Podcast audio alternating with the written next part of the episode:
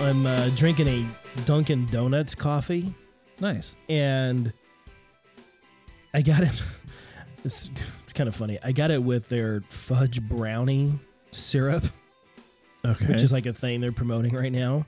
all right. It's like it's like I'm drinking 30 ounces of brownie. I mean, it's Just thick and I just imagine it like thick. It's really not that they like put into the. here. I'll show it to you on the camera, dude. Look how look how black that is. That's oh like my, the world. That looks like just like a black coffee, I like black iced coffee, just tar. Uh, it or iced black coffee. yeah, not black iced coffee. it's really good. It probably, my guess is when Dunkin' Donuts does stuff like this, it probably Yeah. offends like every coffee snob imaginable. You know, they're like, oh my, well, they well they wouldn't be drinking Dunkin' Donuts. Yeah, I don't think. I yeah, I don't think like coffee snobs are going to be walking around Dunkin's Dunkin' Donuts going, "Hey, you guys make crappy coffee." I think they make outstanding coffee. I don't have a problem with their coffee. Their coffee's fantastic. You hear that, Dunkin'? We're pimping you guys now this week too. Dunkin' Donuts, fudge brownie. Coffee. Get get your brownie coffee. Get your brownie Dunkin' coffee. Donuts. Get your brownie on at Dunkin' Donuts. grief. Yeah, I will no, say I've- that I've it had is yeah, I don't, uh, it is Yeah. tremendously sweet, and I oh, I imagine. and I don't normally do that. Like, dude, a couple of years ago they had an Oreo flavoring. Ugh, okay. Oh, it was so good. It was like you.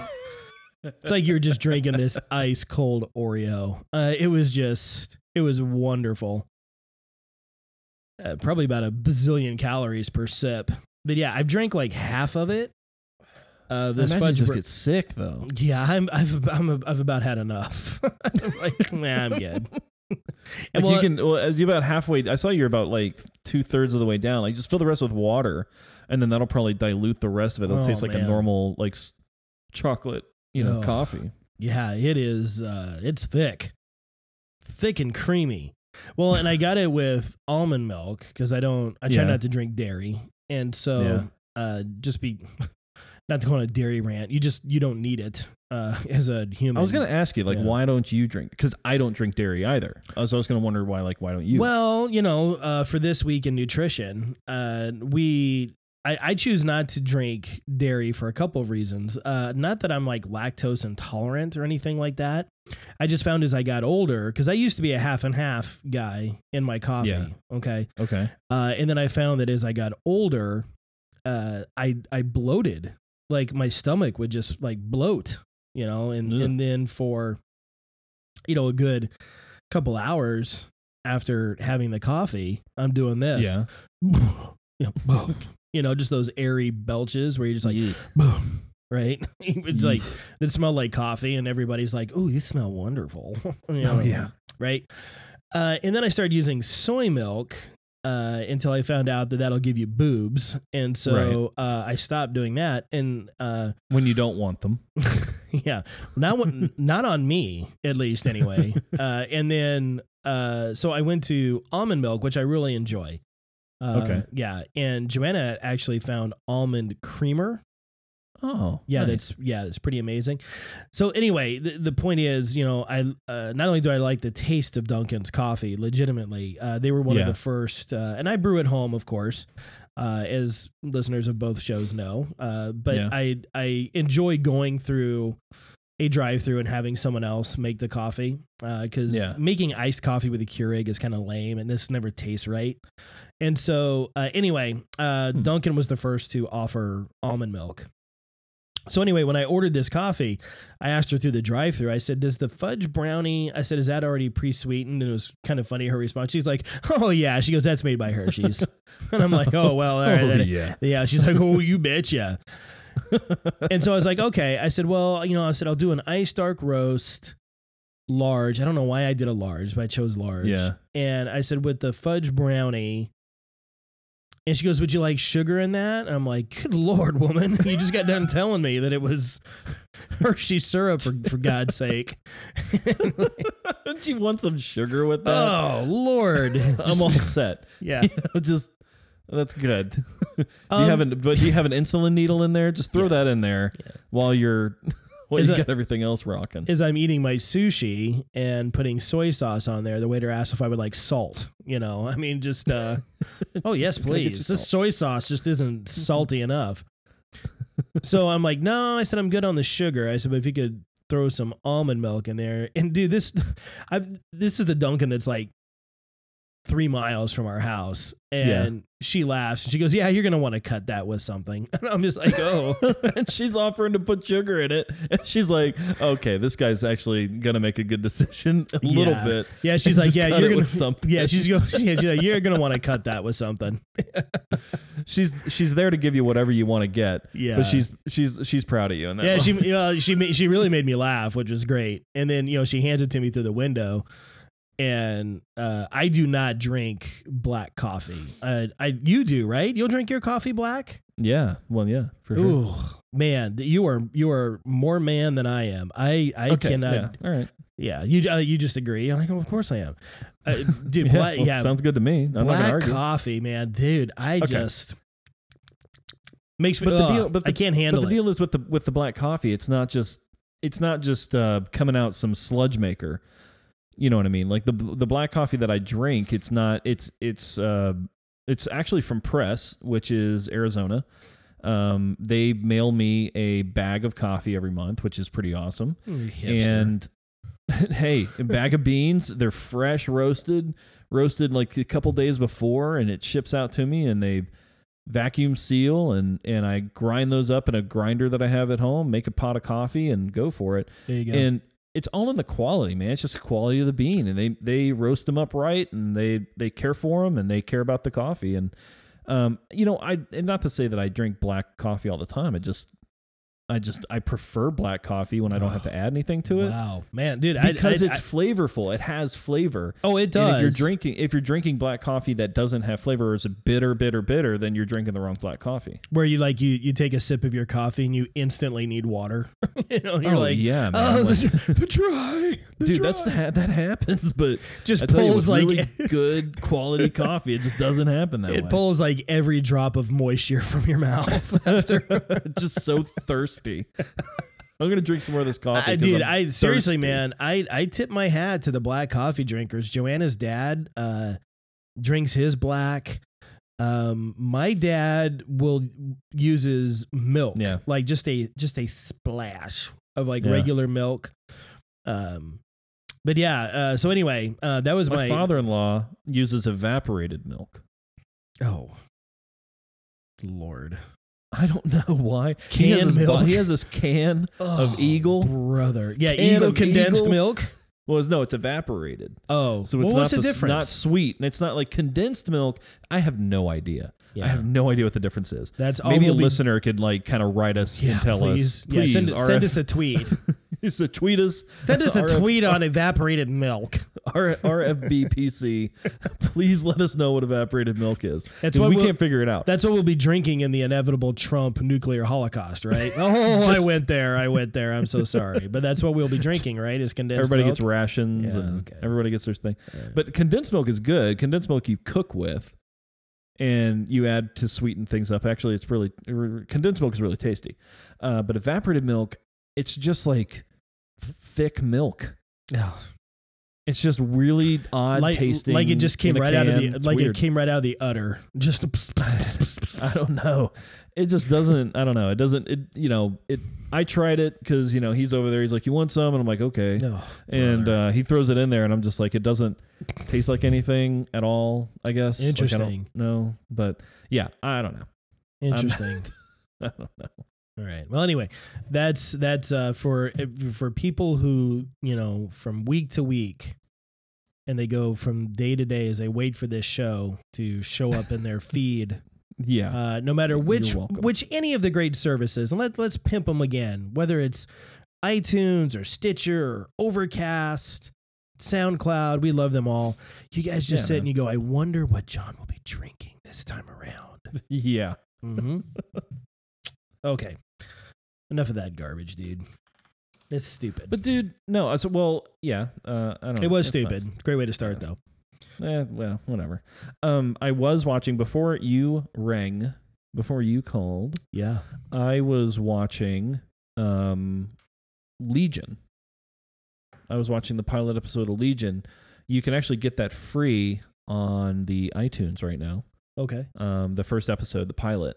Or if you have FX, right? It should be. or if you have FX. Oh. now, I think, Yeah. uh, or FX. I think if you can log into a, if you actually do the whole, you know, Or if you I have got a the dish or I DVR, got yeah. cable. If you get the DVR, you can read. if you got yeah if you got something but i don't so i have to kind of you know at the whims of the you know television gods they'll show mercy on me occasionally Yeah, and i can right. i can watch their content um but yeah no i was watching uh just some of the just the pilot episode and uh i tell you the visuals rad man. Uh the theming is pretty cool. Um i don't know it looks just kind of cool looks like a cool show. Uh a little darker a little grittier you know no flash cw nonsense. So i don't know. We'll see how it pans out. Kind of like the uh kind of like the first uh 20 minutes though. That's good, man. You'll you'll have to you have to keep me posted because I am not watching that out of sheer protest. I know. well I'm, be, I'm kind a of lot being of a, things out of that way I know. I'm kind of being a stinker about it. you Uh, are I know. I am. Hey, dude, I'm I'm self aware about it. Uh, so uh, yeah, I'm not gonna try to. I'm gonna try to candy coat it. Uh, does it have anything to do with the uh, cinematic universe? no Oh, well, great. well so fine so it's gonna be you know that's already a plus or, yeah, okay, so that's a positive all right, sure. so I guess. Yeah. Uh, yeah, But you know, you know, I think MCU is still the only one that's trying to pull their TV stuff into that pulls their TV stuff into the into one cinematic universe, which is again cool. Um, but with Fox, I think with with the with their f- highly fractured everything, having another show that's just about something completely separate, I think will will be kind of nice. I mean, I don't know how Legion fits in with the X Men universe or well, he's Xavier's ver- universe kid. anyway. He's Xavier's kid. Oh, is that it? Yeah.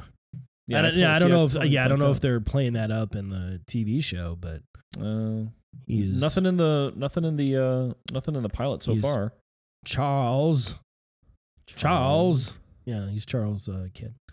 Yeah. Well, yeah, and you know we we talked uh, a little while back ago. You know, let's revisit that X Men timeline controversy. No, I'm I'm completely joking. I do no no. oh my god, that, right? how many people just turned off right Yeah. now? Just Can I'm we- out. Can we wear you out some more? No. Uh, well, I we we we mentioned uh, a couple weeks ago that Bryan Singer is working on something for uh or not maybe it wasn't Bryan Singer, but allegedly another yeah, I'm just at the point where I just man, I see anything like X related with real people in it, man, I just I'm like dancing right by it. Uh Yeah, that will allegedly have something to do with the cinematic um, X Men universe, but you know who knows? Who knows? well, he's an executive producer on Legion, um, and apparently he's got a 2017 untitled X Men project Oh, okay, TV so- movie. okay. Oh, oh, a TV movie. Okay. It's a TV movie. oh, brother, a teleplay. Uh, Uh, yeah, that should be uh, that should be award winning. Well, I mean, uh, you know, I'm glad that uh, you know you're giving it a spin. Uh, maybe I will, especially if it's free. Um, you know, I, I could probably grab it on on Sure. demand through Directv Yeah, as man. well too if I wanted to. But uh, yeah, I don't know if I'm gonna really mark that as a priorita. yeah, But no, man, you know, hey, it's it's there for Yeah. You know people who are interested. So, um, and and you know if it if it truly does not have anything to do with the X Men universe on film, then you know that could be a good thing. And to because me that's less stress, to be honest with you. well, yeah, I because mean, I'm not trying to worry about. I'm not trying to try to fix. Okay, where does this fit? That's not in my head at all. I just get to watch a show and enjoy it. You're just losing your marbles trying to figure out who. Yeah, I don't have to worry about it because that's all I thought about during Apocalypse. You know that, but Yeah. in in you know, but this with this one, I'm not. It's just okay. Just like give me a cool TV show at this point. Like that's what I'm looking for. It's I'm, my expectations are super low. Uh, You know, just give me a cool TV show. and if it's cool, then great. If it's not, then I'll go move on. We've But- just we've just reached that point with anything live Just action with live action Yeah, X Men. We're like, just give me something that doesn't taste like, you know, bland crackers. gravel, Gravel. just g- gravel on cracker. Uh, it's tough. Well, Yeah, well, they've but done anyway, it. they- Legion okay, Legion's right. pretty cool. nice, man. Nice. Yeah, man. I'm kind of looking at that. So uh before, you know, we we went to air, you were watching Legion. Uh I texted you a little something that uh we felt would be worthy talking about. That's actually pretty big news right now I, oh yeah, for sure. that uh Mel Gibson is officially in talks with Warner Brothers uh to direct Suicide Squad 2. Yeah. Very interesting. I this is rad. I think it's uh super rad. I'm I'm actually really I'm on board completely and I'm I'm seeing some stuff here. I'm just kind of pulling some stuff, but Yeah. dude, I am on board. Like I am, you know, we we okay. Yeah, here, here's where we may polarize a few folks, but Well, stay it is stay with us. Stay with us, okay? So 2006 happens. All right. 2006 happens in Mel Gibson's life. He has a mental breakdown. He is blasted 11, on 11 years ago. 11 years ago. That's a long time, man. A lot, a lot of time has passed. 11 He- years. Yeah. He has a complete breakdown, does a lot of stuff, and says a lot of things that were highly offensive, Yes. that were not in a. Not in a in a- not in a uh, proud moment at all, and should never be spoken about positively. Um, it uh, I think he described it as yeah, that's my that's my worst. That's me at my worst moment. You know, having a mental breakdown, uh, drunk on tequilas in the back of a squad car. That is me at my worst. And uh, there you go. I watched him. Uh, just watched an interview uh, about Hacksaw Ridge just before you know we started talking too, and um, I you know Stephen Colbert asked him a lot of questions, and he you know just about that, and just kind of like you know how did you navigate that? How did you come out of that? And he's like, well, I meant my apology, and I you know had to t- I took the shots that I needed to take, and I did. I they're all deserved. You know, got a lot of hate, got a lot of got a lot of backlash, and and it was deserved, and it sucked. And I said, he goes, but uh, you know, here we go. I'm here. We are 11 years later, and I I like making movies. And uh, I tell you, it, it, everything you know before that, you know, you think about before that moment and after that moment. But I tell you, with with uh, his movie making ability, I mean, you go back to like Apocalypto, you go back to Braveheart. um, Braveheart. the you man, with, mentioned the you- man with that's no face. Yeah, you mentioned that's one of your watches for that. That Oh. happens almost monthly or whatever. Oh, Braveheart. Just uh, cinematic greatness is found in Just- Braveheart. Uh, and then again, most recently with the movies he's acted in, you know, I haven't seen a lot of his recent stuff, but Expendables know- 3. there you go. No, he was great in Expendables 3. He was the I never watched Expendables three. uh it's the weakest one out of the 3, but he he was a great bad Okay. guy. He was a great bad guy. He was he was awesome. Nice, Yeah, man. He just ate the Yeah. scenery. He was fantastic. But I mean, uh, what what Hacksaw Ridge had hundred percent on Rotten Tomatoes for Yeah. a little bit. Mm-hmm. Uh, that was his latest directorial, you know, sh- you know, uh, war movie. Um, and now they're shopping him around for Suicide Squad. I think he's he's getting refamiliarized with the content. I tell you, all that said, all that all all the stuff that he's come out and talked about, apologized for, got healthy. You know, not just apologized and said I'm sorry, and then right went right back into drugs and drinking and and back into a lifestyle that didn't support health, that didn't support mental health. And we talked about mental health a few weeks ago with Carrie Fisher Yes. um, and how important that is and, and what that looks like. So I think moving forward, man, the dude's a director. He's a phenomenal director and he's a phenomenal storyteller. And um, I have honestly, I have zero problems. I'm I'm excited to hear that he's on the project. Sure. No, I, I I agree fully. And you know, he had the he had a couple incidents that really where he showed uh, his his ugly side. And you know, you you referenced one uh, where you know he was pulled over for a DUI, uh, heavily intoxicated, made some anti-Semitic comments, and Sure. Uh, and then you know a couple years after that, uh, he is you know on uh, audio tape, uh, verbally, uh, just being very nasty verbally uh, to his Yeah. second wife. Um, Yeah. and again, some more racial slurs were were being thrown around, and uh, using the N word, and uh, also intoxicated, heavily intoxicated. Yep. And so, you know, he had two really big, like, you know, bam booms, you know, within just a couple years of each other. Sure. Yeah. And, uh, you know, you know those those audio recordings are out there and, and if you want to dig into them and go listen to them you know feel free i mean you're, you're not gonna you're not gonna be a better person if you do i mean you're just hearing someone who is drunk shouting and being nasty and ugly and is mentally unstable. mentally unstable and you know that doesn't excuse the behavior uh, by by any stretch of the imagination he was an adult uh, he he knew better he he knew that he shouldn't have been doing that what is very interesting is and I sent you this link uh, and and we can throw it up in our in our Twitter feed once this show goes live of Robert Downey Jr. Uh, you Yeah. folks you folks all know him right uh, plays a character called uh, Tony Stark I think you're familiar with that for those who may not be in the know, Ryan, for those, you know, our listeners, we may have some who are a little bit younger. Let's let's go down memory lane with Robert Downey Jr. Uh, this man was horrible for a Yeah. large portion of his career. And when I mean horrible, not that he was, you know, walking around socking people in the face and, you know, just being belligerent. He was a drunk. He was a, a drug Yep. addict Yeah. he was de- manic depressive. He had issues.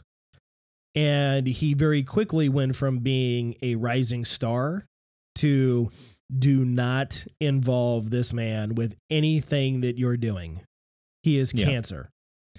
And that followed up after a great movie, uh, if you if you want to check it out, uh, where he portrayed Charlie Chaplin. And Yeah. uh, phenomenal, phenomenal performance by Robert Downey, a very young Robert Downey Jr. too, by the way, when you watch it. He let his demons get a hold of him. Yep. And uh, that's why, in a lot of ways, he was the best pick for Tony Stark. And, and he has said that several Yeah. times. And Hollywood, uh, for for lack of a better term, and guys, we're not here to talk about you know the moral code of Hollywood. Okay, set that to the side. Okay, Hollywood was just basically like we're not we're not using this kid. Yeah, you know he's a good looking kid. He's got the charm. He's got the personality, but he's a drunk. He's an addict, and when he starts drinking, when he gets high, Yeah. he turns into a little bit of a boner, and we don't really like having him around. He gets nasty. He gets ugly. Yeah. Yeah, man. Yeah. And Mel Gibson uh, cast him in a movie called Air America. Wasn't a huge box office hit, but it came at a time where nobody was casting Robert Downey Jr. anymore. Right. Yeah. Yeah. He was he was ostracized for sure. Oh, uh, and cast him and did a phenomenal job. And then Robert just started to make a slow, slow comeback. Right. and you look where he's at now. It's it's almost as if he never really went away. If you don't believe me, jump on IMDb, uh, Wikipedia, whatever. Look up Robert Downey Jr. and see the list of movie credits that were that that we're talking like in the '90s, right? Mid '90s. That were big hits. Well, he had his he had his worst moments in the '80s. Yeah. You know, that's where that's where he was. Yeah, you know, he was in he was in some uh, you know teeny bopper type movies when he was Mhm. younger. Um, Less than Zero uh, being one of them. And so, the Robert Downey Jr. that we have today isn't the Robert Downey Jr. that's always been around. And in this Yeah. video, he's accepting a, uh, an award, and basically he just calls everybody out, saying, "This man forgave me. You all forgave me. You're all sitting Right. here, act, essentially acting like I never did anything terrible." And he's saying, Yeah. "I did terrible things," and you're Right. all Yeah. behaving like I haven't done anything wrong. And here you've got this man who helped rescue me. And now here I am saying, Right. forgive this man. Yeah. And and he in, you know, to to quote the Lord, he says, Who here hasn't thrown who who here, you know, is willing to throw any stones? Right. Yeah. Right. And so without getting like super deep here, guys, that's not what we're here to do. You know, uh, I'm a firm believer in forgiveness and I'm a firm believer in second chances and third chances. And Yeah. I know for me, both personally and professionally. Uh, you know, I've had to make apologies uh, and I've had to make amends uh, for just dumb decisions that I've made. Now, you know, I didn't Yeah. get I didn't get drunk and start yelling, you know, racial slurs Sure. by any means, but you know, I, I have said hurtful No. things and have done hurtful things, and I've had to Sure. apologize and make amends. And uh, life infinitely gets better when you do that. And it doesn't mean Right. that everything just all of a sudden is hunky dory, super cool. We're right back to where we were. You got to sometimes earn that trust and that respect. You and do. in the case of Mel Gibson, um, you know who who is really anybody uh, to say, well, he shouldn't be directing this because of the things that he Yeah. said 11 years ago, 10 years ago. Uh, I'm with you, man. I, I was excited to read that. Seems like an odd pairing at first when you look at it because that's Sure. not really his mo.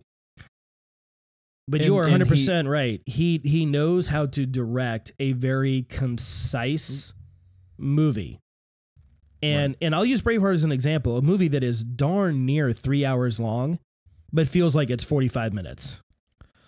it tells an- it you tells go through an- a couple VHS tapes when you watch that movie. Yeah, it tells this that came on a two decker. Yeah, it came on a double decker. I remember that, man. I even had it in widescreen format. Look out. Oh yeah, Yeah, so you know he knows how to tell a a great story. He knows how to direct. He knows how to keep it brisk, and he's a funny guy. You know, people forget that you know he was in a number of comedies. You know, like you know What Women Want, The Birdcage, yeah. you know, with Goldie Hawn, which you haven't seen. I recommend you watch it. You got to watch it, understanding it was an '80s era comedy. So you know, be forgiving when you watch it.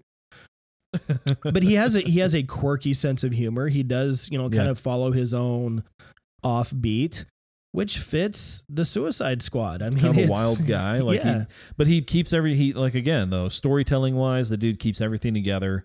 Uh, wraps everything in a beautiful story. Um, and I and honestly, you know, you've you've known my opinions on on the DC movie scheme right now, and I with my issues with Zack and and and everything, and I'm David Ayer. He told he had made a fun Suicide Squad romp. I am, but I am thrilled to see someone uh, like Mel Gibson, um, which is a name that's associated everywhere outside of outside of the comic book movie realm. Uh, being able to walk into something like this and say, "Let me let's give this a fair shot." Now, I don't know. You know, who knows what tomorrow holds after he, you know, goes through his process and, and understands material, understands the script. He may back out. He may just go, you know what, this is not for me. He might. But uh, at the same time, like man, if this holds through all the way to all the way to uh, whenever Suicide Squad de- two debuts, uh, we're gonna be pleased. I, I I feel like that's I can make that statement. I think it'll be a, a very well done movie. Well, I it, I kind of look at it very similar to how we discussed Deadpool last time around. Is that Yeah, yes, man. you know, uh, Suicide Squad, uh, they're they're not going to be as you know serious as the Justice League. Uh, you know, they're a band of misfits. Well, Yeah. band, band of misfits. They're criminals for crying out loud. yeah, yeah. Yeah. some, Let's not- some, you know, just Let's not beat around the bush, Ryan. They're criminals. yeah, punks and Yeah. stuff. bunch of No, bunch of rascals. Those of murderers. Yeah, bunch of just you know silly goose.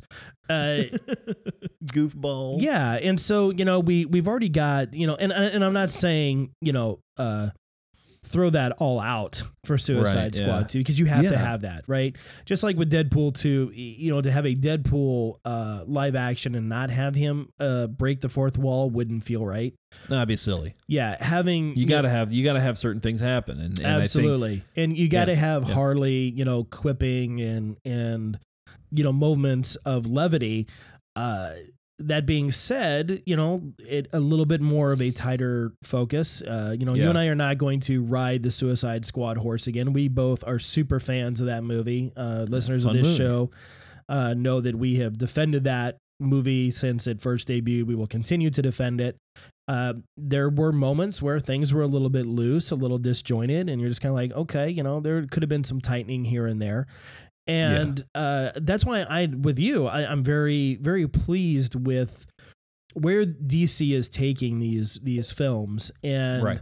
and you know certainly there were there was you know a course correction with the rated R cut of Dawn of Justice. There was a minor course correction with the extended cut of Suicide Squad. Nothing super outrageous, but it gave you at least a little bit more into the the love story between Joker and Harley that it, it Right. helped connect a few extra Yeah. dots that necessarily Yeah. weren't there. Uh, they're wanting to take it in a little bit more of a refined direction, and that's great. That's great. And f- again, for people who just kind of sit and they're like roll their eyes and they're unreasonable fanboys, you know, Marvel did things very similar with the with the MCU and Yeah. some directors did a great job. Some directors didn't do such a great job.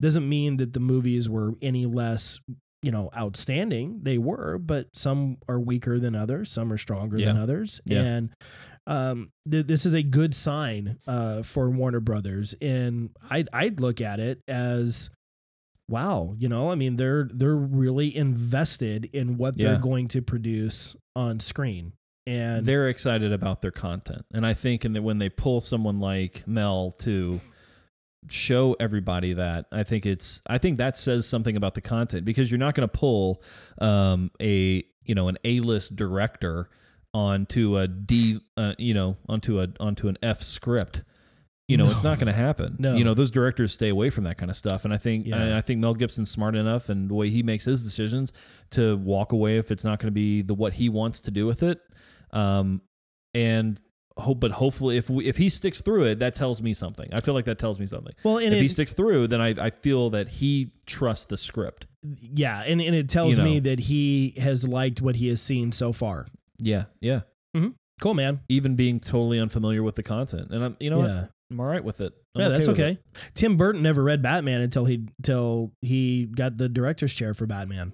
Yeah, and we Right? and we see how well that did. Yeah, I mean, you know, Tim Burton's Yeah, original. Batman is is iconic. It's legendary. It it helped re, Yeah. helped recreate that character uh live action wise cool. at least. Yeah. Uh, yeah. So yeah, man, you know, Mel Gibson, hey dude, we're in your corner, brother. We'd love to see you join the DC EU and yeah. And give us, you know, uh, hopefully maybe not a 3-hour suicide squad. That'd be maybe a little much. Comes on two Blu-rays. Yeah, so yeah, someone someone remind film. Mel these are comic book movies, okay? Something maybe Marvel needs short to, attention span. Yeah, maybe something that Marvel we need a lot of we need Marvel needs to remember, you know, is like, you know, Civil War was starting to creep towards that 2 hour 50 minute mark. You're like, "Okay, guys, remember this is a comic book movie, not not King Lear, okay?" we need explosions. Yeah. we need a little sadness. We need a little jokes. yeah. We're comic book fans. We don't. Uh, one quick thing that I want to add we're not drinking the highest tea. Here. one thing I want to add very quick to the DCEU, and then we can move on. Yeah, uh, is that uh, again this nasty rumor uh, is keeps kind of sprouting up that Ben Affleck is walking away from Oh. Yeah. from the DCEU, and I really don't know where this is coming from. And, you know, I've been digging in on it this week and looking at it. And it's very interesting to read his response because he's just kind of like shrugging his shoulders, like, I, I don't get where Are you kidding? this is coming from. No, and- yeah, I, I, I, I'm with you on this one. Like, I do not, and I think, I think a lot of our listeners would be totally understanding about this too. With Ben Affleck stepping away from director's chair, I don't get what the big deal is. I, don't think- have a problem with him stepping away from the director's chair if he believes that I was going excited to. for him to direct it, but yeah, but if it, it if he believes that stepping out of the director's chair is going to allow him to to have a better performance as Batman, as Bruce Wayne, then he, his fingerprints are all over that movie already, and they're they're he's a producer on it and they're it. they're He- in the early script. He's the one who's who's Yeah. already cast Deathstroke for crying out loud. So I mean, Yes. he's he's already his fingerprints are all over, and We're in it. yeah, and I just I don't know where this comes from that that he is like uns you know this idea that he is Yeah. unsatisfied playing Batman. I just I don't you know may, maybe the the blinders are on. I I don't Yeah. see it in either performance in Dawn of Justice or you know the brief couple spots he's in in Suicide.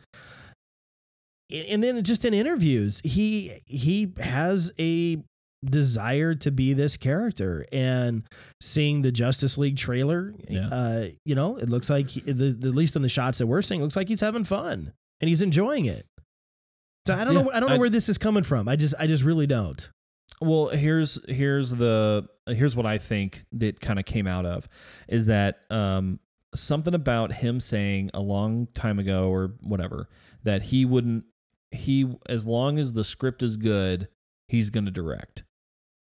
And so Oh. people and so now he said I don't you know anyway. So he said that and then now people are going, "Oh crap, the script you know this batman bad. movie is just going to Yeah. be garbage.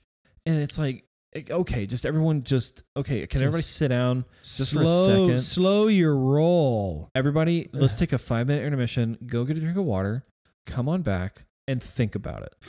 The dude again we've talked about this at length he is a producer. I think is he an executive producer or just a producer? I don't know. Either Uh, way but I, there's still a lot of yeah he is he's again his fingerprints are going to be all over this movie all he it worked with the writing team. He Mm-hmm. ha- has closely adopted this Batman character to be Dude, exactly what he how he wants to represent. dude them. he is he is batman right now he is Yes, batman Batman. yes He's probably a key grip on the movie too. He's probably holding a boom mic. well we joked point. that he's running the craft you know service table as well too Everybody getting a sandwich. yeah did you Get, want get your sandwich. what, what was the joke i said it's like do you want cream with that you will i don't know it's a terrible terrible Batfleck impression but you will Everybody loves everybody loves a smear on their everything bagel. by the by the way, uh, he didn't live up to that promise, right? I don't. He didn't make Superman bleed, did he? Remember, because Yeah, when Superman was bleeding. well after Doomsday got a hold of him, but No, no, no. He cut him. He cut him on his face. that's right, he did, didn't he? Yeah, he did make him bleed. Okay, I stand corrected. Okay, I'm sorry. and fin- I can't remember if he your gave him a bloody lip during the during the beatdowns or not, but I thought I know he Uh, I know he cut him. Bruce so. Bruce took a licking, that's for sure. Well, it's hello. Got his bell rung a couple times. All right, man. I'm sorry. Go Anyway. ahead. Go ahead. No, I, I don't know. Was that it? Was I I- yeah. Well, I mean, just uh, I- Was that it? I think that was it. maybe, maybe. Uh, yeah. I'm so I mean, at, at least anyway, from that's the point. at least from the reasonable fanboys perspective and and guys you know when we get ready for this show ryan and i may not always you know talk throughout the week about what we're doing but we're pretty much on the same page that what i'm researching I, i'm pretty sure ryan is as well too Funny enough. yeah right and so from reasonable fanboys from our perspective and what we're reading and what we're seeing away from just ridiculous comments on you know choose your your poison uh, Yeah, website right. Yeah. that he Ben Affleck is a 100% involved uh, in it. In all signs point to he is in this for the the long haul, and he wants Right, to yeah. he wants to see these movies be successful. And uh, he is Batman right now. I don't know who could you know step into the the cape and the cowl right now and and and portray Batman as well as it was portrayed in Dawn of Justice and Suicide Squad. Yeah. It's just Um, our two cents. It's it's working right now, man. Like it's a good run. I'm, I have no problems with it. Absolutely. Okay. What do you got, man? What's what do you, what do you have up next up on the docket? I just keep looking at these stickers. I told you I showed you these Yeah, stickers you showed right me before these stickers, started, and I just I'm just so excited about my new stickers. I went uh, yeah I went to a website and I got these new stickers. I'm gonna post them on the Twitter feed. Yeah, because they can't see them on the show, Ryan. I know we don't do a video show. So nobody sorry, no nobody wants that. Yeah, with two guys, I don't know, man. Like I, I, you say it all the time, and I agree with the sentiment for me for sure. So it's you know I got the face for radio. that's right, man. Face is made for radio. Face is made for radio. Uh, but I do love this one. It's the it's the uh, it's it's a half. It's the Wilsons. Yeah, And, explain to uh, everyone this sticker, dude, because this is I love this. I love. I love this sticker. Yeah.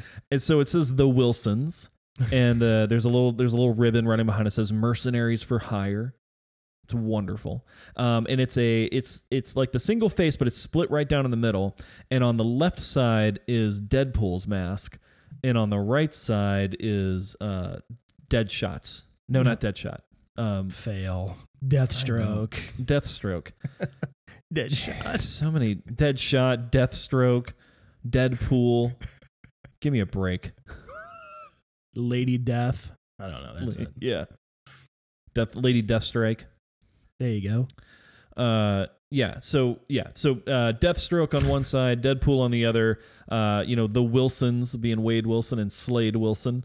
Um, Nothing- Funny enough, they both, are nothing alike. Written by the same character, or the Nothing- same same yeah. character, No. same same writer there, same creator. So I don't know. I thought that was pretty funny, and I like cool, this one that says "I'm with you till the end of the line."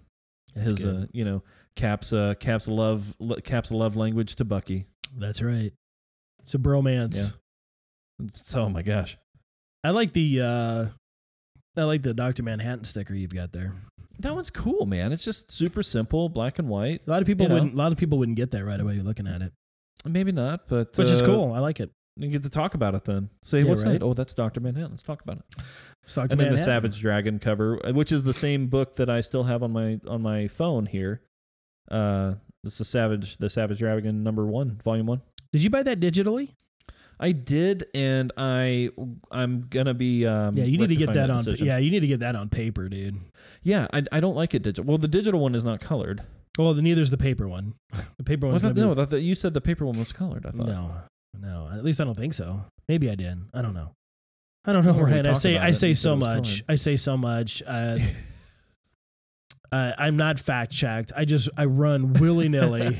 just just just powering through just Uh, letting the let you it, you know know, what when my you- lips stop flapping uh, you you stop recording that's the rule That's the way it goes. and if uh, if you hear me say something wrong, you you just you heard me wrong, and go back and and listen again, and you'll figure it out. No, I I. oof, man, I don't know. yeah, I, I, I, you I, I yeah, may, I got it and I was surprised that it wasn't colored and you were like yeah get get the, the ones that were released were colored in uh, anyway I'm not gonna bust up about that but I just Yeah. I mean I mean it's colored in it looks great um, and I want to go find a the the colored in versions of uh, Savage Dragon Dude, it's not easy to find. Uh, for some for some reason, at least at least I haven't. I mean, I'm sure you could jump right on the internet and and get it. yeah well, I might run around tomorrow or something and, and see what I can find I would recommend driving. I mean, you could run, but you know, I live, I live far enough. I need to lose some weight, so that You're I might, get, you're I gonna might get run around. tired. You're Just- just I'll make it to the end of. The, I'll make it to the end of the street. Okay. and turn around enough. and slowly walk back to the truck. Oh man,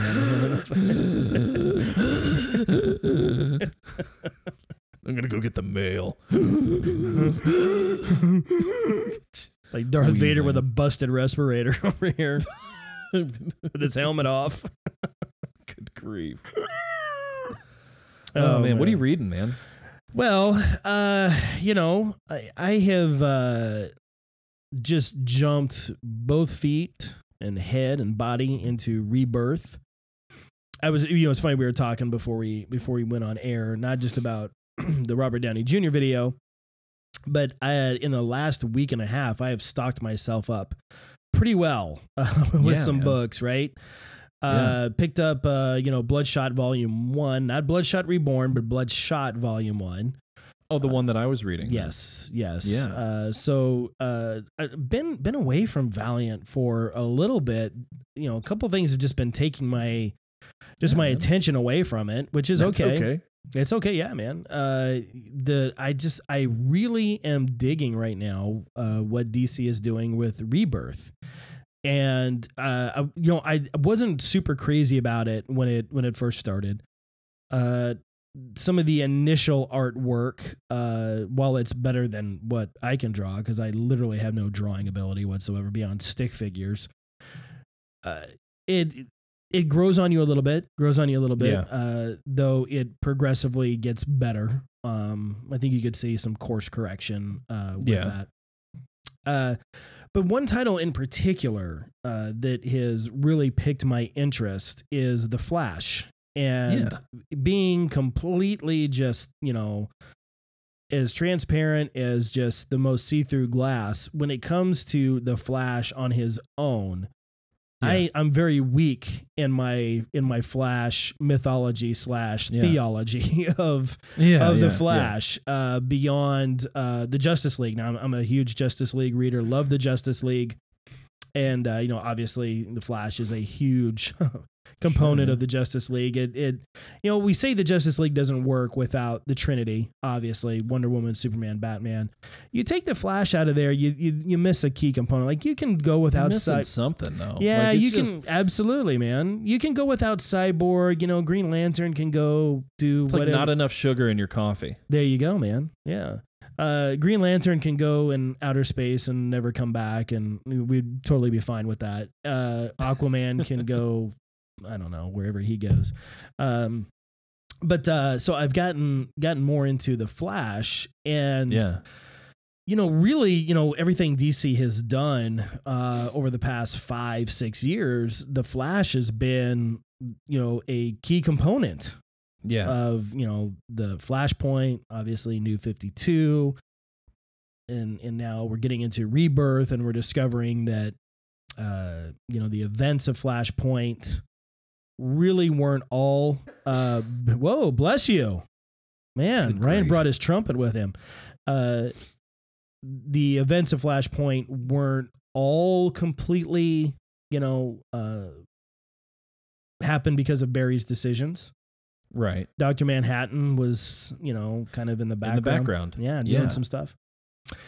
So, um, you know, reading Flash, um, I very quickly found myself about 10 pages in going, huh?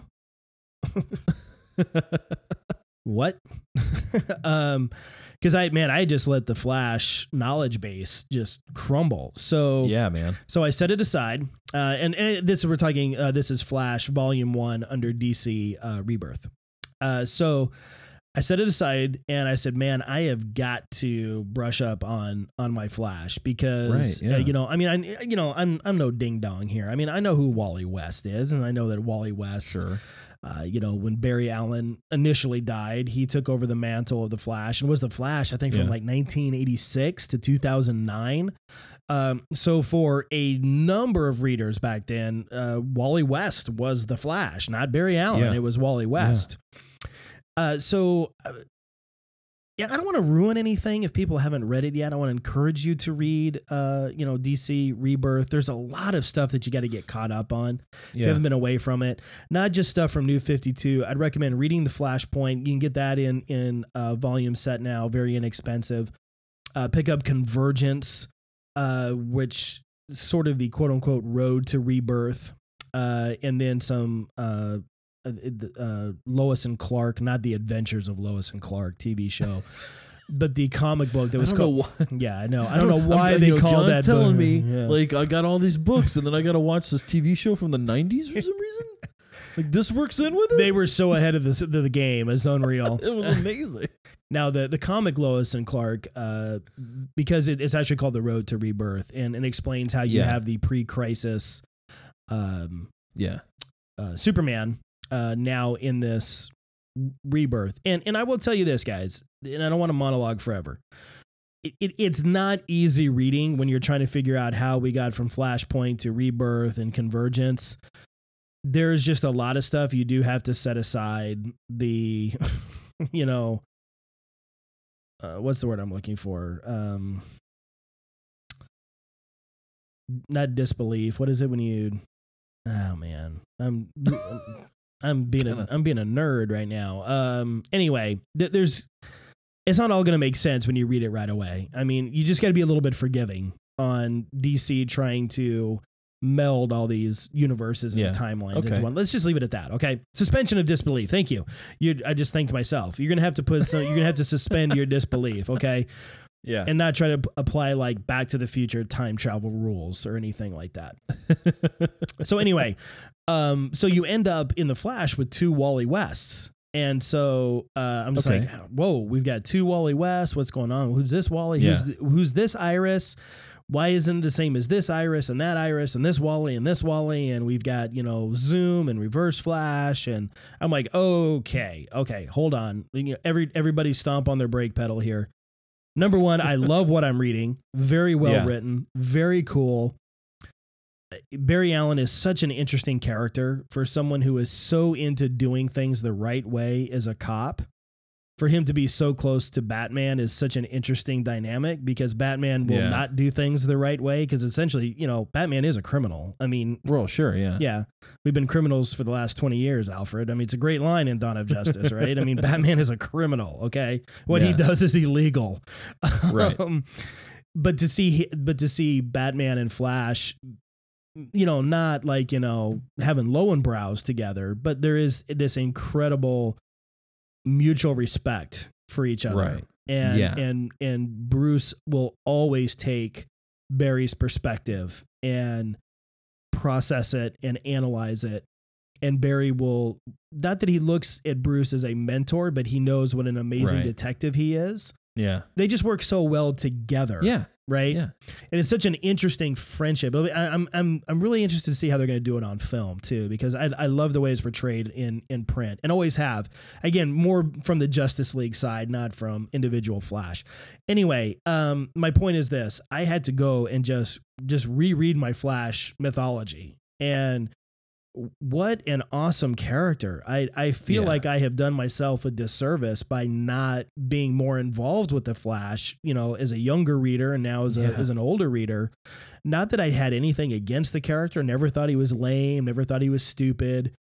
You know, even during the 90s when everything was about Marvel and then everything was about image and extreme characters like Cable and Yeah. Deadpool and just guns and pouches and machine guns and mutants and you got oh the Flash is stupid.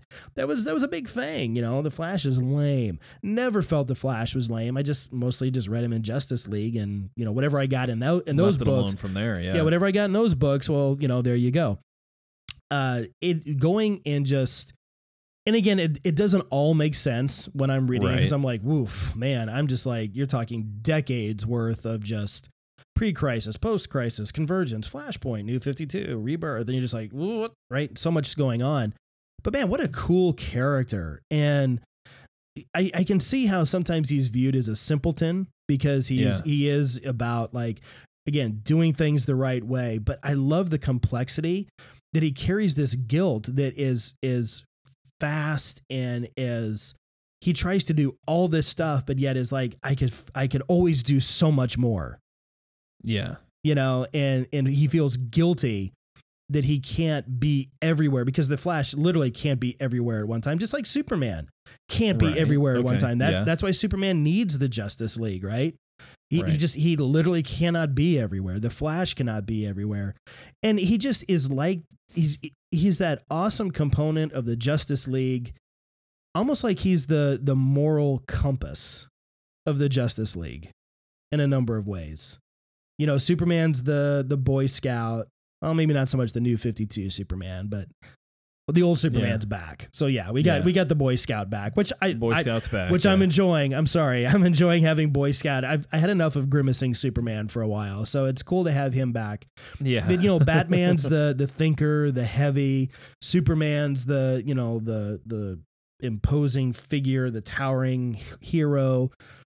Diana brings the wisdom of the gods and you know the ferociousness, the fierce fighter, and the Flash is sort of that moral compass, you know, and is what we're doing the right thing? Should we be doing it this way? You know, and Yeah. um, I just love being reintroduced to the Flash. I I have really, I just find myself I'll read a couple pages and I'll flip back and I want to read them again because I just want to continue to just soak in how Flash That's is being cool, man. reintroduced to us in, in Rebirth. I went really Yeah. long on that, man. I'm sorry, but um, I just it's always cool falling in love with. In in, this, in my case, it feels like a new character because yeah. I just never really took the time to get invested in him, and he's And he's really cool, you- man. And it's a it's a world you already love, and so it's it's really nice to be able to step into another frame of reference. And dude, that's cool. I I remember picked up uh, I, I picked up um, Flash number one off the New Fifty Two when they started. I picked up Flash number one. I picked up I picked I picked up purposefully.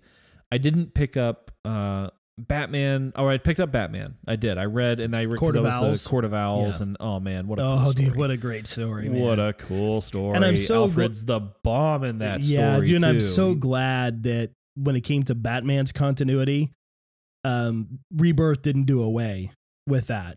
As is Yeah. the case with some other characters, they made it a point pretty much to keep Batman's continuity ab- about the same. Yeah. So yeah, even though we're in full rebirth mode, Yeah. guys, if you haven't read Court of Owls, whoa, Oh man, so dude, just. Batman just having it taken to him, man, and being pushed in a way that he's never been pushed before. Oh, it's so good. yeah, it's really good. so good. Um, and then back to back that with uh, uh, uh, Death of the Family. Oh, Um, Ooh, what a I mean, heavy those were those were back to back. You know, Yeah. those were not those were back to back stories. Court Heavy Owls and then too, Death of the Family. Death of the So, Family and is you so heavy. that, yeah. so heavy. Um, and I picked up when I when when New Fifty Two came out, I picked up the Flash number one, and then I picked up Aquaman number one. Um, and I I tell you, man, those were I I I flipped through them the other. Day. I didn't read them, but I just flipped through them. I was just kind of flashing, getting some flashbacks, and like just looking through the art, and the art's so good. And uh, and that's what I was saying about Rebirth. I feel like now Rebirth has kind of taken a turn with some of their artists. Um, I think they've changed some, or the, some, you know, that's, that's the way this kind of works. You get like contracts run out, and you get the starting few, you know, few lines, and then you complete a storyline, and you move on to another artist who tells like a just a different story, and that's typically kind of what happens. And I feel like Rebirth has taken a turn in their artist quality, and I feel like the the, the people who are doing the drawings and the inkings now uh, look so much better than what I was seeing at least, uh, kind of in the comic book shop.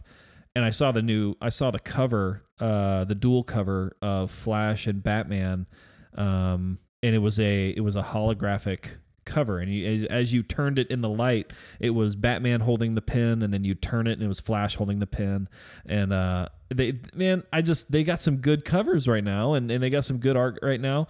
Um, I know Comics Pro is happening, which is pretty rad for independent comics and stuff like that. But they're talking a lot about they're talking a lot about uh, this story, and you know, I'm I'm excited. I'm excited to hear you talk about it. I'm I'll read it for sure. Yeah, you Um, need you need to get in on it, dude. It's yeah. It's it's tough right now because I've got my own like. oh, dude, there's so much to read. I mean, it's just again, it's like you know, uh, how much time do you have? Uh, because you know, I also read like so much. okay, reasonableness. Don't don't get your feathers ruffled here. Okay, I also read real books. Now everyone's like, you, the comic book is real. I know it's real. When I talk about a real book, I'm talking about one with no pictures in it. Okay.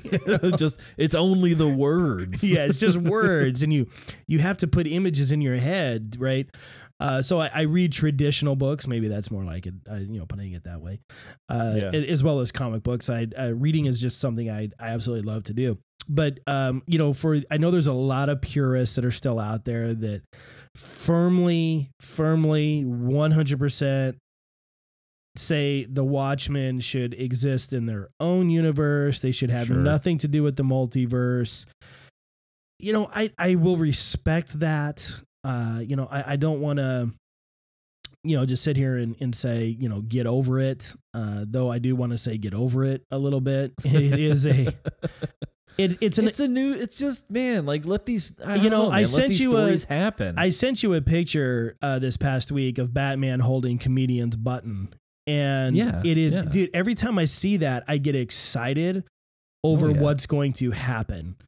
And trust me when I say this, folks, I, I know that people are concerned about the purity of The Watchmen. Now, I've I've read The Watchmen. right. It, it's not an easy read. It's essentially a novel with comic book panels. I mean, it is. yeah. It is. And it, the way it's structured, it's written, the way the panels are laid out, it is all by design. Nothing was by accident with that Right. book. And it stands the test of time, literally, as one of the greatest comic graphic novels of all time. If you Right. have not read The Watchmen, buy it the second this podcast is over or hit pause, go buy it it, it needs to be in your library. It needs to be read. It's not again, it's not an easy read. You'll find yourself flipping back because there's just so much going on. It's a lot of content, man. It's a, a amazing book. content. It's a it's a it's a and it's uh the color scheming in in the Watchmen comic book is unbelievable. It's so deliberate. Everything is deliberate. everything is and we talked about this at Yes. length before, but it's just it's good. Oh, it's it it's it stands the test of time. It just yeah, does. it really does. It really does. And so I, I I get the I get fans who who feel as if the purity yeah. of that book is being messed with. I, I understand Hmm. that and I'm and I'm Yeah. empathetic towards it. I really am. I joke with you guys and say you get over it. I, I'm empathetic to it. it's also a property that DC number one knows what they have with that. And I know a lot of folks didn't like the before Watchmen series. They felt that it it cheapened the story. I I don't believe so. I don't think that it did. Um, Alan Moore didn't like it, but Alan Moore doesn't like anything. So I mean, it, you know, okay, so he didn't like. Okay, you know, add add yeah. that to the list of things Alan Moore doesn't like. Um, I just I'm so excited to see how the Justice League will react to Doctor Manhattan, how the DC universe reacts to. And it, and it may not be the we, we- you may not even see the other Watchmen. You may not see comedian. You may not see Rorschach. But man, I hope so. Yeah. I Well, hope we'll so. I mean, you know, we'll we'll see how this works. I know the yeah, it, it just it, it's it's such a great possibility, and um, I I applaud DC for taking the risk yeah and just you know let's slow down everybody let's see how it plays out and and Yeah. let's give it the benefit of the doubt i like the medium burn to get there and i think it's going to be a good payoff cool. I'm I'm with you. I think it's going to be cool. I, I'll join it. I'll join the. I'll join. I'll jump in after. I'm sure. I'll I'll join in. well at some dude you've got so much going on right now and you were just telling me about grief. a new book that you that you dove into i want you to talk a little bit about that man. Oh yeah, man. Well, I. I well you got two of bit- them you got two of them you want to talk I've about got I've got three sitting right here. you got I'm three of them at. all right man Good grief, it's a mess. ryan o'farrell Um, take the, take it away no, but I, I do want to say just this re on the last part of this rebirth thing as we're talking about it. Uh, DC posted today. Um, Feb- yeah, today is February sixteenth. yes Uh, this afternoon, DC posted a uh, one of their tweets uh, was about the lenticular cover of Batman number twenty two, and it's part of the DC Rebirth crossover with the Flash. yes And uh, and the tagline on that they put on it is says, and that's why you don't mess with timelines, Barry, um, because good the man. cover is so good.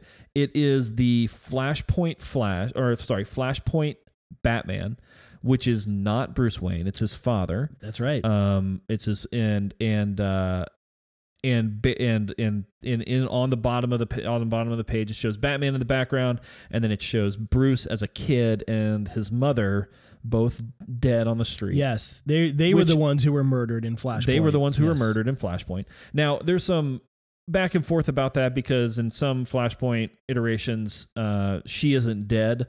It's just Bruce who gets shot, and she's actually the Joker.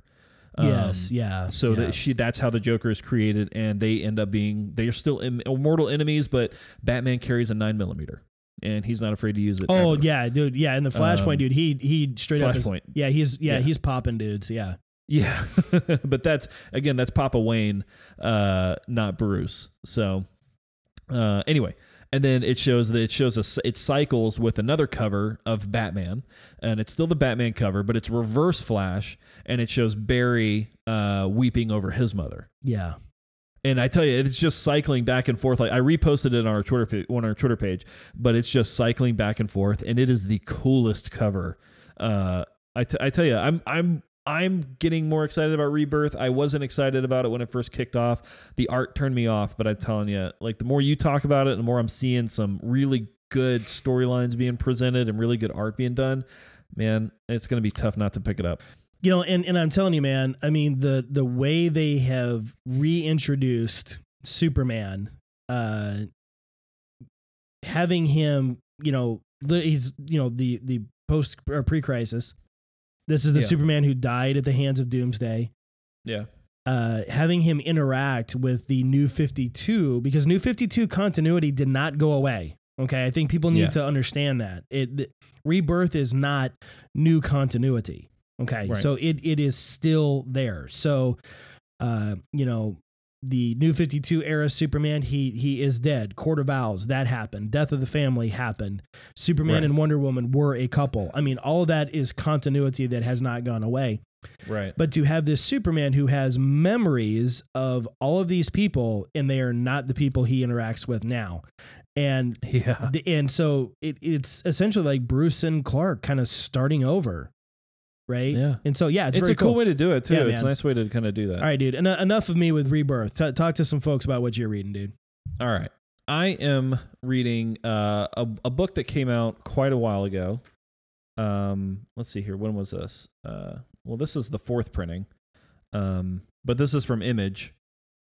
Uh, Image produced this book, and I had heard about this probably a few years ago. It's been a it's been a it's been a few years um, since this book actually was actually was written and came out. When when did this come out?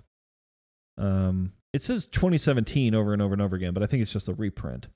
Yeah, that should just be the reprint date. Yeah, these are all the reprints. If that if um, if that's the title I think you're talking about, yeah. yeah, it is. Yeah. Uh, man, I want to say like 2011 to 20, 2011, 2012, I think, when this hit the shelves. Um, anyway, enough suspense. Chew, uh, C H E W, Chew. And I had remembered this book from uh, a buddy of mine named Phil, and he was uh, Phil Del Real. I don't know if you remember him. And Yes, I remember Phil. there you go.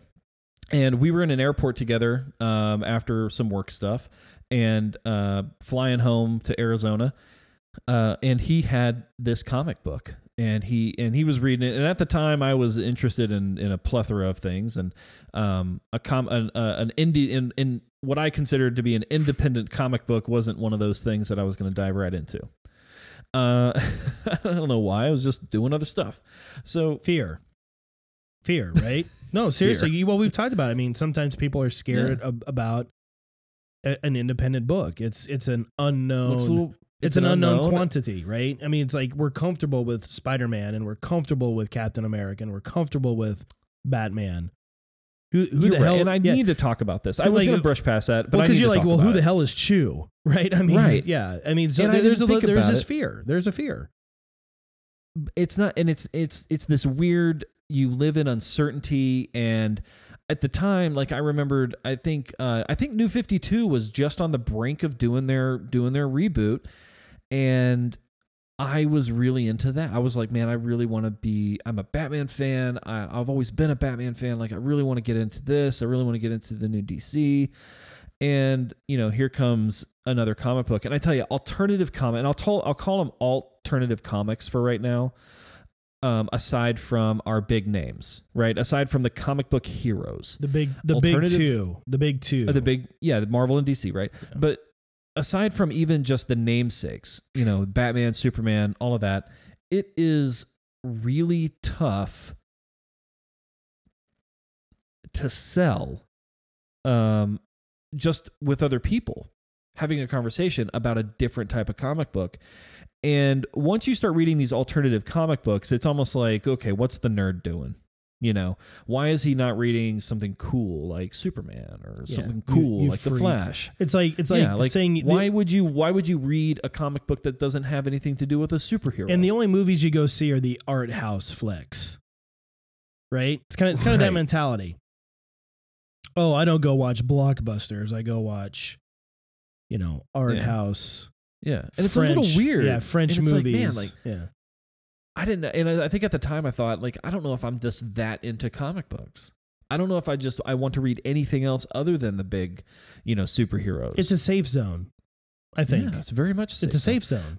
and so we started doing our show and we started talking a lot about other comics we started talking about image and we started you know we did a whole thing on image which was still superhero stuff besides the walking dead and we started talking through a lot of things and it got me man i tell you my my curiosity has been piqued over and over and over again and i started branching out and I started really looking into some stuff that I would not normally look into. And Chew is one of those. Um, now, this uh, shouldn't come as much spoilers only because it's so old, but if you haven't read it, um, I tell you, it is bizarre.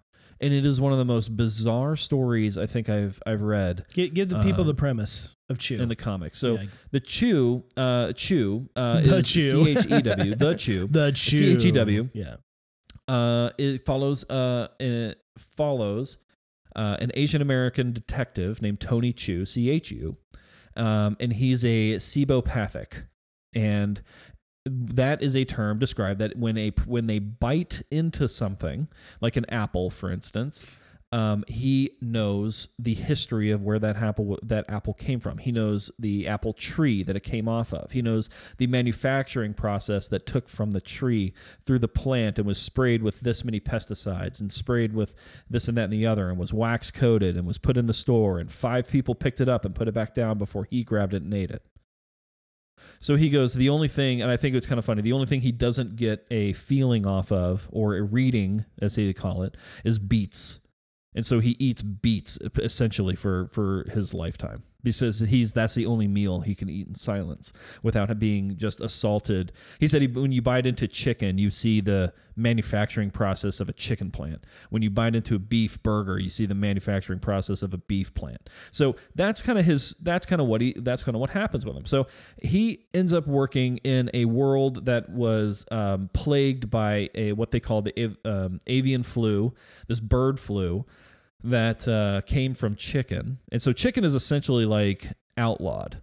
You can't have chicken. Chicken is out. Um, which makes it, of course, like this black market delicacy. So there's black market circles that have these chicken, and so um, Tony Chu is a detective. Um, he some uh, the FDA, which is the most powerful. Um, what is it? They're the most powerful government entity in this in this world uh, because of the bird flu epidemic. So the the Food and Drug Administration is the top the top government entity. Do do they run the government? They are the they are uh, they are they took the place of FBI essentially. Okay, all right. So like instead of just FDA doing food and drug, like FDA like like tells the FBI what to do. Okay. And the, they control the CIA. They tell the CIA what to do. Okay. So that's kind of where the FDA stands.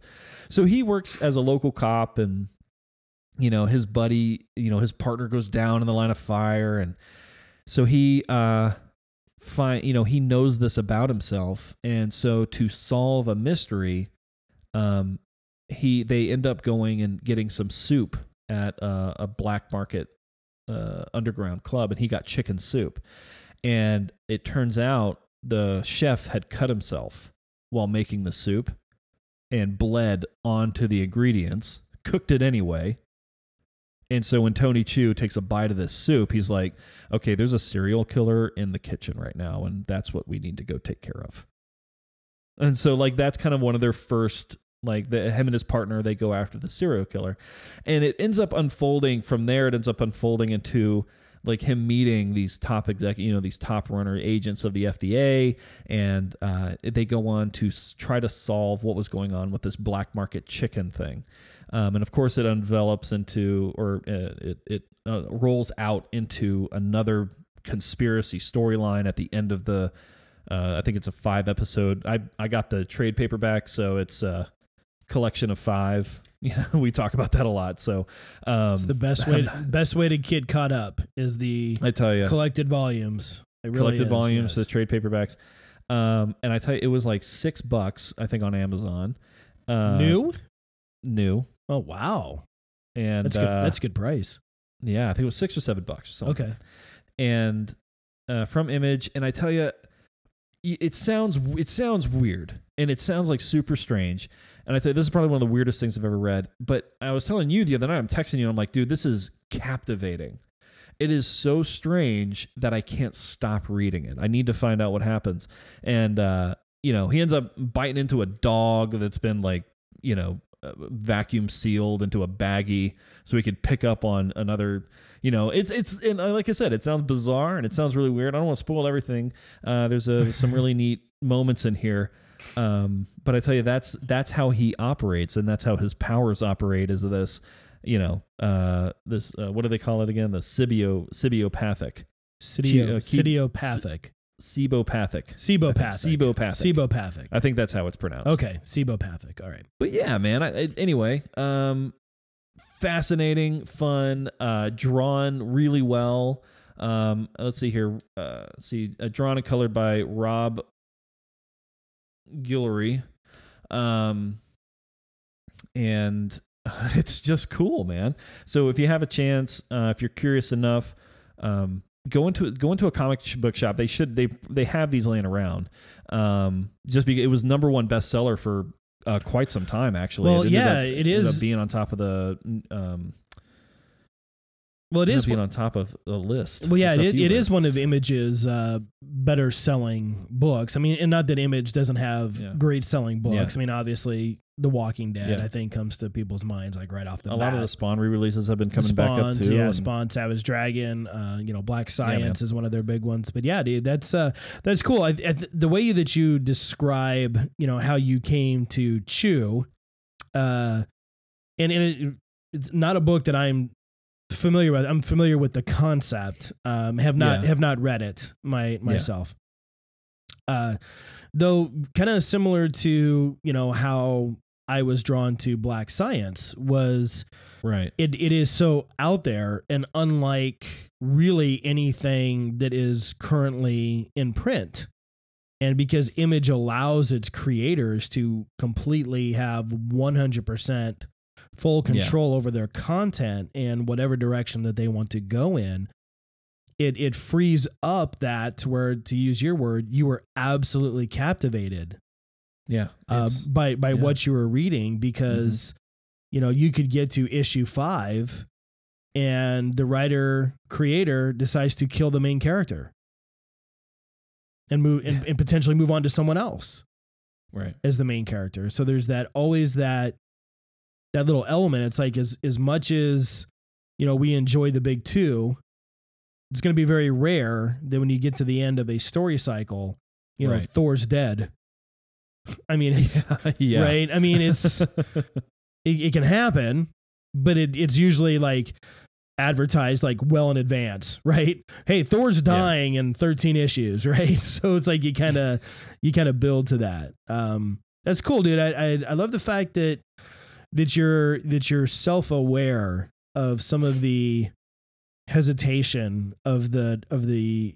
I guess you can you still call Image an independent publisher? I mean, they're a major publishing company, but well, I mean, it's it's hard. I mean, well, that's the thing. Like, Image themselves, I don't think is, um, but the some of the comics that they do, uh, yeah, again, would, would and fall when under. you I yeah, at- you're right. Would fall under the banner of being quote when, when unquote. you, yeah, when you look at independent, some of those other like outside of the norm comics, again, the, the, there's a stigma behind it, at least from me. And I, and I and this may not be for everybody. And you probably maybe listen to this right now, just going, "What is this guy talking about?" But to me, like that's what it was. Like I really didn't.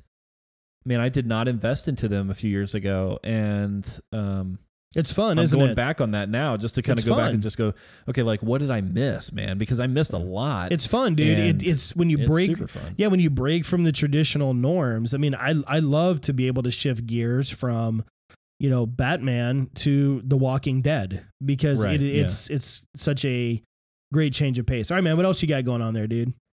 the second uh kind of odd comic and uh I love that you. I texted you about this. And you're like, "Those- those guys are nerd metal, man. Um, yes, and I and I the- co-host a heavy metal podcast, and I have referred to this band as nerd metal on that show you- as well uh, too. That's cool. That's fine. yeah, with with with Um, love, with love. I Pro, yeah, they're they're they're prog metal. Um, it's uh, Coheed and Cambria, and I and I've tweeted about this, and I put it on our Facebook page. Uh, Coheed and Cambria, they are a concept band, and uh, what that means is that uh, the the lead singer Claudio Sanchez has developed w- with uh, some of the other members of the band has developed the storyline that he they tell through albums and each album that they do is is not necessarily a collection of just songs about you know their life and about stuff and about things and about whatever's.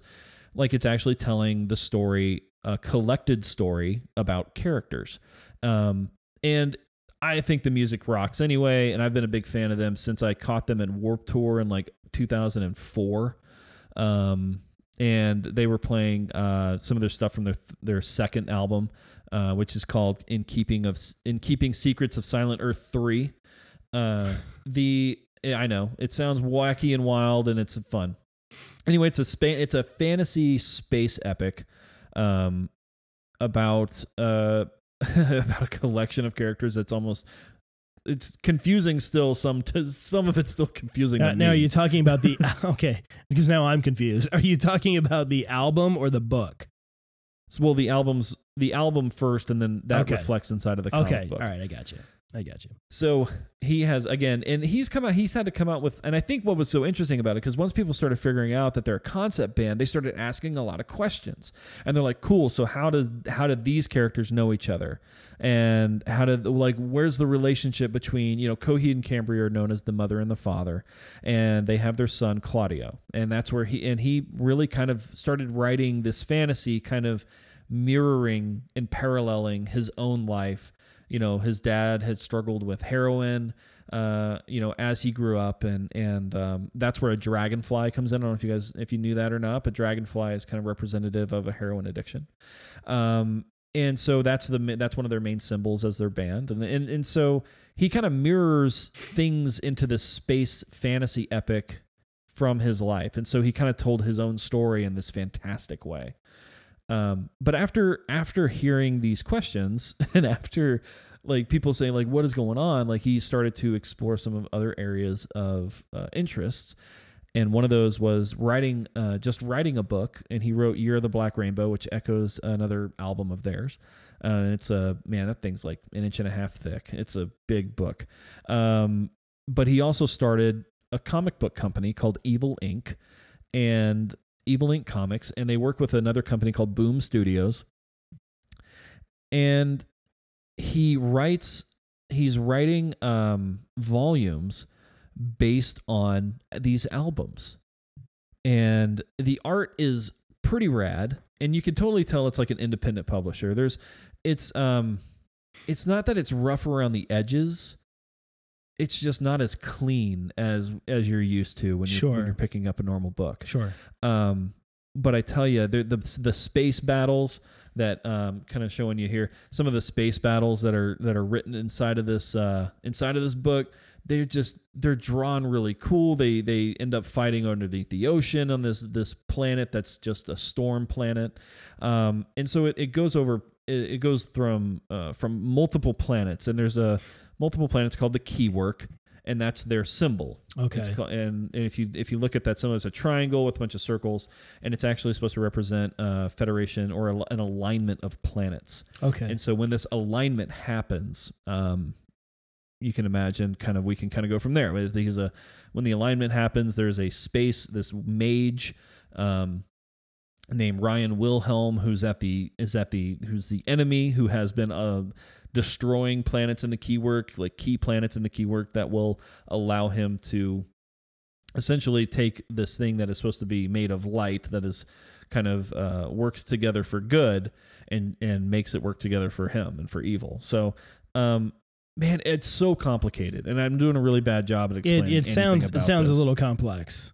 it's super complex um but it's if uh if you're if you've listened to coheed and cambria know that they are writing they're actually writing um in the process of uh penning and and putting to putting to paper the third album uh which is uh um man i'm drawing blanks all You'll get there. man I can't, You'll get there. i'm drawing blanks all tonight Keep going, Ryan. Keep Um, going. Good Apollo, I'm Burning Star 4 is the Okay. third album. okay. All right. uh, and it's going to be their next, it's going to be his next series of books. And so I decided, man, I'm going to play catch up because Good Apollo, I'm Burning Star 4 is my f- most favorite album uh, that they've ever put out. And in fact, uh, Lauren and I, well, our first dance when our when we got married was to a Coheed and Cambria song okay. uh, that was from that album. All right, So cool. uh, there, yeah, we got some strange looks that night. We got strange looks all the time. But uh, but I tell you, it's a really cool storyline. It's really huge. It's really epic. And uh, when you when you start, if you can find the book, it took me a while to find this book. Um, and I had to get it used. So I it's was little, say, yeah, it little- looks a little beat up. yeah, it's a little beat up, you know. Um, and I and I tried to find the first set, which was uh, called the Amory Wars, which is the head title for this book. It's called the Amory Wars, and uh, the second stage Turbine Blade, which is their first album. Oh, okay. I found copies of that trying people trying to sell them for like three hundred bucks. Whoa. Um, Whoa. and apparently because he's he's signed a lot of those. so, and so yeah, so, yeah, the, the, the uh, copy that you held up there makes my copy of Extreme Sacrifice look like like mint uh, condition, and mine apparently went through a shower. Um, Yeah, but it's cool. So, uh, again, like are you able to just trot into your local comic shop and and get this? Would it be something that they would have to special order or? uh, Evil Ink actually has them. Okay, Uh, no, I do. and that's after I ordered it from Amazon. I, I looked at Evil Ink. Okay. and they, they still have copies of this book. So you know we we do uh, remind you guys frequently that we are a PG rated show. I am on Evil Ink's website. It's evil-inc.com, inc evil-inc.com. I believe is the publishing company, Evil Ink. Right? Uh, if you go to evilinkcomics.com, that has. Uh, oh, am stuff. I on the wrong one? You might be. Where were you? Evil Dash Inc. Yeah. Is that is that the wrong one? Yeah. Okay. That's, All right, I'm glad I said something because they it looks like they special because I was going to warn our readers if you go. It looks like they specialize in adult comics. So I need what? Yes, they've got uh, a whole not safe for work comic page. Um, I'm scrolling through this site and I'm like, I should probably give this disclaimer here because I'm looking at some boobies um, by done. So, so before we just send you I'm all trotting down to boobies. evilinc.com, um, just be forewarned, you're going to see some boobies. Okay, so Dude, I can't even find what you were looking uh, at. Like that's I'll so send- funny. Yeah, I'll send you the link if you're really Good dying grief. to see it. No, I'm not dying Um, to see it. Yeah, yeah, I know. Like p- pornographic comic books. I mean, where does it Nope, end? not that one. Wrong where one. does it end? Uh, Wrong so one. so give the give the give the folks the uh, correct website if they want to go check it out. Evilinkcomics.com. No Evil dashes, Comics, no okay. slashes, Yeah, no. don't listen to where I went. Good lord. I know. I managed to find Um, myself in the bowels of the internet on just about like every show. But he's got some they've got some more comment they, they after they started the company uh, to tell the story of the amory wars um, and for him to tell the story of of you know uh, coheed and cambria and and claudio uh, or um, yeah claudio kilgannon which is his the character's name they actually started to come out with some more stuff and they do Oh, another one called kill audio and uh, Cool. there's another comic called translucid that i'm really that really looks interesting but So in other words, the, the again chances just uh, the, the the best way it sounds like to get this book, either go through the distributor directly. You got yours through uh, Amazon. I got yeah, I got mine used from Amazon. I'd say that's probably not the best way to go if you're looking to get some get some cool stuff, but uh, I would say probably go to evilink.comics.com and pick it up if you're if you're looking for it. Or you know, give your local comic shop a spin. That's something they could possibly uh, special order for you. And they may have it. Or they, Uh, they, they they could have it sitting on their shelf too. You never know. Yeah. Yeah. Cool, man. So that's what, uh, and then uh, you know, like I mentioned before, yeah, like I mentioned before, I've been I've been working my way through Harbinger Wars Volume One, and I haven't. Um, I made it about halfway through, and I think that's when Chew arrived, and then the Amory Wars happened, and so I kind of set down uh, the Harbinger Wars for a minute so I could catch up on those two, and they totally got my attention. So I'll have to. I, I kind of have to. I've I picked up uh, Harbinger Wars Volume One. I, I realized I had to go back a couple of pages just to make sure I caught up. However, like I mentioned last week, I didn't have to go very far because Valiant does a fantastic job at making sure you're all caught up in between the book itself. That's what So, they do, man. God, I can't get over it. That's I tried to get do. over it and I can't, and it's fantastic. That is what they do. Yeah, good times. So you know, it's funny when you uh, when you mention uh, Coheed and Cambria comics to me. Um, Right. man, I don't know. It was a while ago. Um, I was just kind of like, oh, you know, that's interesting. Uh, and I got to thinking, you know, it's uh, and you know, not throwing shade at Coheed and Cambria. I mean, if you listen to this, our sister show, um, you, you love who you love, and you know, well, we certainly will have like our favorites. A lot of the bands that I enjoy, people will snicker and roll their eyes at, and Sure. Yeah. that's cool. But it was, it was interesting because we were talking about Coheed and Cambria. Uh, n- now the band members aren't in the comics, are they? No, no, okay. no. Yeah, it's not like a band comic. I was gonna It's say because like, you know they're they jump on stage and they play some music and then they go they go Which- jump in the spaceships and Which is where I'm going to lead to my Yeah, one of my personal favorites uh, is it is Kiss. Now, if you if you listen to Saucy Riffs and Tasty Licks, I am a huge Kiss fan. I am not a blind Kiss fan. My merchandising money does stop after a while where I'm like, okay, you guys got enough of my money. All right. that being said, um, they ha- they have a very interesting history with with comic books, and so and it's been just about terrible um, and unreadable from from the get go.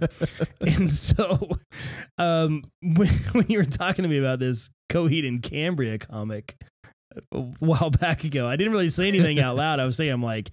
God bless it. I mean, if that's anything like I've seen this. I've seen this before. Oh, I've been there and done that, pal. and there's no good is going to come from that. Uh, I think the only cool thing that you can say about Kiss comics is, um, and they do, they're these guys have, you know, there's nothing that Gene Simmons will not whore out uh, the Kiss name to. Um, literally nothing. Um, there's Kiss coffee. Gene Simmons There's Kiss. the brand of Kiss and oh, it is a brand. and made it and made it a in a way. Oh, he took the band Kiss Oh, and made it, a brand. It is a brand, and you know what? Hey, um, you can hear more on on on uh, Saucy Riffs. Th- They are not just a gimmick band. I mean, and you've you've come around a little bit. Um, that they Oh, yeah. they are a very very good band, and if you have not experienced Kiss live, um, then you don't get it. And I recommend before they hang up the boots, which is kind of kind of kind of getting to that point where they're they're going to Right. uh, retire that out. Um, get a chance to go see them live. It it, it will change your perspective. Uh, when you think Yeah. when you think of a band that is fan first and fan experience first, uh, it is Kiss, and very much so. yeah. Though you will pay for that experience. So I'm just gonna leave it at that. Uh, anyway. Really, the only cool thing that I think that has ever come from a Kiss comic is when Marvel first introduced it. I want to say it was like 1978, 79, something like that yeah.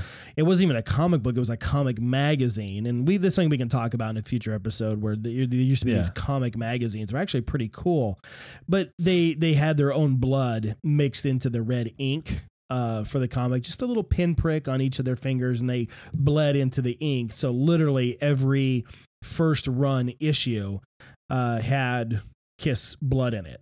Um, What? yeah, it's pretty cool. That's pretty rock and roll. All right, I'm not going to argue with that, uh, and that's a legitimate story. That's not. That's not. Uh, you know. That is crazy. That's not malarkey. Uh, that is a that is a true story. It's not like they you know slit their wrists and just bled profusely No, into it- the um, into the into the ink, but it's just a little pinprick. It was drawn, uh, you know, by a nurse, um, drawn and just like just a little drop. Each each band member, original band member, Gene and Paul are the only two original members still in the band. But you know, this is when uh, Ace Frehley and Peter Criss were in the band. Uh, they each, uh, you know, little little pinprick, little drop, couple little drops of blood into the into the red ink, and so for the first run, first print, because their blood got swirled around in the ink, and obviously, you know, it. You, you can't tell when you're looking at the comic book that there's blood in there, but there's going to be a trace, trace, teeny tiny amount because it got swirled in. So if you've got one of those first run Kiss comic magazines, you've got Kiss blood on the pages, and it's pretty freaking that's cool. An, that's an that's an amazing marketing uh, Uh, ploy. And like I said, dude, say what you will about Kiss. Kiss, the Kiss Army, which I'm a full fledged member of, there's a lot of stuff we will buy. And so that was a huge thing. But then they just, you know, they, they've gone through all these different publishers. They were with Marvel, Yeah. they were with Image, um, IDW. You know, I was at uh, my local comic shop, uh, give them a plug, Samurai Comics in Mesa, Arizona. Love those guys. Uh, I was down there about a week and a half ago. And I, man, I think they're with IDW. No, they're with Archie Comics now, I think. I don't know. I, I Good ventured, grief. yeah, I ventured over into the you know the quote unquote independent section, and I saw these Kiss comics, and I rolled my eyes. Now this is coming from a Kiss fan, okay? I am a Kiss fan. I saw this, and I was like, oh brother, they're still like, yeah, they're still plowing the fields with this, and I pick it up, and it's it's the most stupid nonsense, and essentially to to boil it all down, it's just they they take their personas on the stage. Like Gene is the demon, Paul is the star child, uh, Tommy Thayer is the you know the spaceman, Eric Singer's the Catman, and they they turn them into like these mythological like superhero type characters. It it's stupid. it is so stupid. And as, as I'm flipping through this book, I, I swear to heaven, it was about probably 42% ads in this book. Oh yeah, H- had to be. Oh, yeah, thin to say the least when it came to, to story. And uh, I Well, think what are we gonna put on this page? I don't know. Just give me another. Just let's do another ad page Jeans, there. boots. Got, we're running out of we're running out of story, and we got to wrap this up. And we got twelve more pages oh, to what a through. what a mess. And We're in the third act, and we got twelve pages left. You know and i and i thought about buying it just out of like uh, like just my as my is my dutiful loyalty to the band or whatever it's like 4.99 i put it back i'm like you guys can eat all the dirt i am not giving you you kidding? five Brand new dollars Batman uh, Yeah. is is three ninety nine. Which is pushing it all right which is pushing it for that's a that's high for that's high well, for well, and for a Two ninety nine print- is your typical issue. Well, and for a print copy that's full of ads, it still charged me, you know, darn near four bucks. Yeah, so when, you know when you were telling me about the Coheed and Cambria comics, I'm like, oh dear lord, don't let that be Oh, anything no. like a Kiss comic because they they suck. There's a reason why they've been with about eight different publishers, and I, Yeah. I, they they must sell in in some in some Army, capacity. man. Um, like the Kiss Army has to like the, there's there's Yeah. got to be a lot of like and that's the thing with like Kiss super fans. It's just like a lot of Oh, other super dude, fans. There's hey, a few super fans, but I'm like, with Kiss them at every superfans- concert, man, dude. And some of them are just like, there is they- nothing they won't buy. There is nothing they won't buy. It, the garage, the garages and rooms in their homes Oh, yeah. are you know just yeah. poster. Just you cannot see the ceiling Yeah. for the action figures. now I know, well, it's, it's, funny. uh, I do have some McFarlane uh, toys, uh, Kiss figures because when Image was producing Kiss comics, uh, some of them actually were, were kind of cool. Um, the artwork was phenomenal, but again, the story was like you know. um but yeah no I, i'm you know i'm definitely a kiss fan it's not unusual to see me wearing a kiss t-shirt No. or or listen Yeah. to some kiss tunes but nah dude my my little recording area here in my house there's there's no kiss up on the walls there's plenty of kiss vinyl sitting over here next to me but uh no Yeah. yeah, but yeah there there are some kiss fans man that just I they, there is no limit to what they'll buy and you know i'd be i would really love to know like Yeah. how many individual issues uh you know they they would sell um that'd be a good sales number to kind of oh, ride through. man, or maybe i don't want Good to see it right? you'd be in the double digits. I feel like maybe a, maybe triple. I think you would hit triple digits. I can't imagine a Oh, thousand of things. you could uh, you could maybe hit four digits maybe Mm, um man, that's tough. I would be surprised. I guess I wouldn't be that surprised, but I would be like, really? well I feel like there's just not a lot of those. I feel like because of like you know their their ad space, so it's like you know they can't be selling a ton of them. n- n- yeah yeah They're making their money off of ads. Yeah, and in his uh, and I, and I don't think that uh, I don't think the band sells the books, uh, you know, directly. They're uh, not from pushing those at the concert on the merch table. No, no, no. I've not, at least I haven't seen any Kiss comics. Uh, Yeah, I bought plenty of forty five dollar concert T shirts where Oh, you good know, grief. yeah, right. And you get home, you're like, what have I done? what did I do? hey, I've made that mistake more than once. and So. I'll do it again. I'm with you. I'll do it again. yeah, ya. right. Um, yep, yep. Okay, dude. I'm sorry, Um, not not to steal the McFarlane thunder on the Toys, Coheed though, and you- Cambria, you but that, But that's where I got No, it's okay. concerned for you. I'm like, man, dude, I hope this I hope this this poop doesn't let him down because No, I once invested in Kiss Comics, Ryan, and it just didn't work out. thankfully, Yeah, I'll put it that way. Thankfully, they have a cohesive story to tell, and that's the thing. They've built their they've built the storyline inside of their music already, and so it's you know it's an easy it's a very easy step to take into Sure, comics. sure. And anyway, cool read. Uh, you you spoke about McFarlane Toys, and uh, they're making a few things um, most recently that that got some attention. Daryl. Um, a 10 inch Daryl from The Walking Dead, uh, Norman Reedus uh, toy Durl, uh, or action figure, action figure.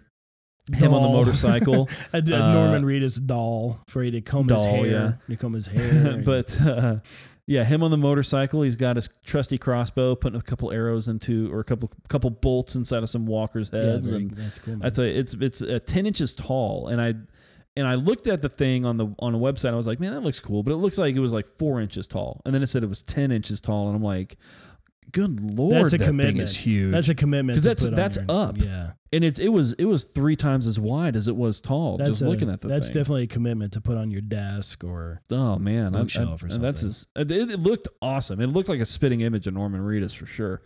Um, and they made a, you know, they made a, a, a Gjallarhorn as well Oh yeah, from Destiny. from Destiny, You're all about that. dude. It, it was tempting. How much they want? How much they you. want for it? I didn't look at the price tag. I didn't even like. I saw the thing that. on the website, and I said, "That's cool." You're gonna want I really want that. I'm not going to want to look at that. You're gonna want to look at that price tag before you click no, buy. because then justification starts No, happening. Ryan, don't do it. I'm not going to do it. don't do it. Not going to do it. Uh, dude, I do it. well, I mean, you know, not to venture too far off topic. Uh, I found um at Zia Records, someone had sold a Retro Lancer replica from Gears of War Yeah. Three, Oh, life yeah? size. Oh no. Yeah, I What and, was the you- price tag and- and, right. I mean, this isn't a video game podcast, but for those who know me, uh, and Ryan can attest to this, I am a Gears of War fan. Did you like that series? Really though? Yeah, yeah, I know. yes, Ryan, I did. It's very good. Halo, what? Yeah. in in my world, uh, in my Xbox world, it is Gears first, Halo second. In my world, uh, but yeah, Yeah. so I'm standing there looking at this retro Lancer, and I'm like, what? That's cool. Life size, and I'm like, man, how would I justify this thing? you can't walk in the door. Nope.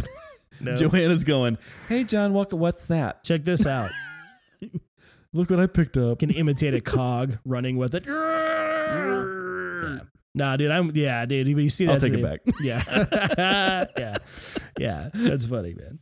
Dude, well, McFarlane Toys does uh, some really cool, um, Yeah, they- you know, video of cool game. you know, they they did the Halo line for a while. They've done they they now have the uh, Gears of War license. They have the Titanfall two license. Yeah, uh, they do stuff with the NFL. Um, yeah, man, a lot of lot of cool stuff with that. Yeah.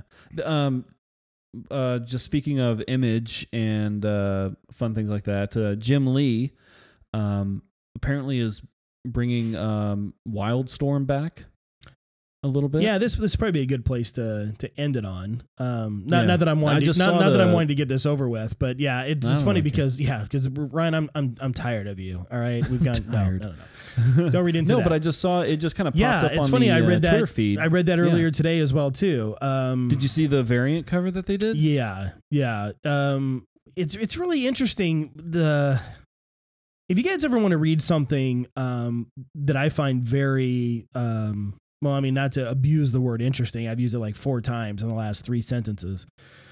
That uh, when Jim Lee left Image, uh, you know, he owned the rights to everything that was his. Yeah. Yeah. Well, that's what they all did.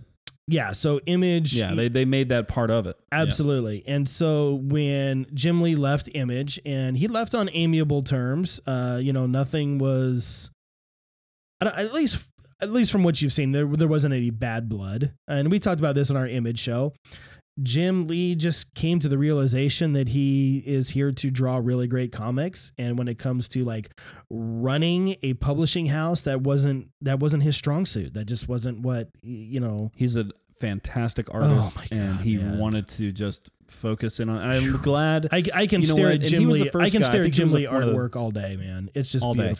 He was one of the first ones, and we talked about this a lot to to def, to go back. And I think Yes. and McFarlane is one has never, ever, Oh, ever, ever staunchly, staunchly just Marvel and DC. he just stands on that too. He's so proud to say he's never Yeah. gone back. and that's fine. Yeah, that's great. It's good for him. Good for him. awesome for you.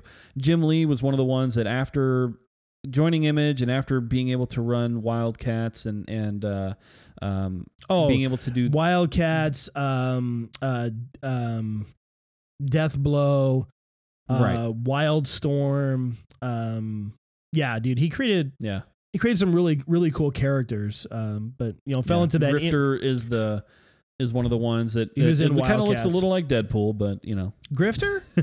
yeah. Uh, yeah, kind of, kind of a little bit. Well, he's got the it's it's the it's the red face it's the red mask with the black eye lining with the white eyes. yes, yeah, I'll give you that. It's very very much. uh, I mean, they don't of course like it's they ec- there's an echoing around.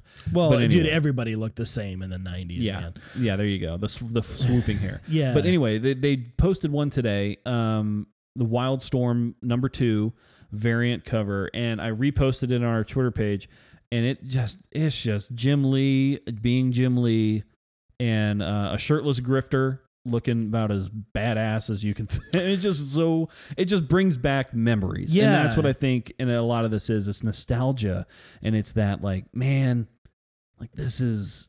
It just gets it's that stuff that comes back for you. yeah. Well, what I You love so much about uh, Flashpoint was when when Jim Lee came to DC. Uh, they they purchased uh, all of Wildstorm Entertainment's content. Right. Yeah. So, which included Wildcats, Deathblow, Wildstorm, or excuse me, Stormwatch, and they put it into what they called the Wildstorm universe.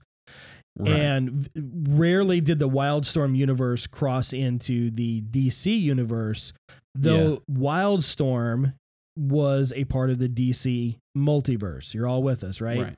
Just like Vertigo was a part of the DC multiverse. Vertigo included John Constantine.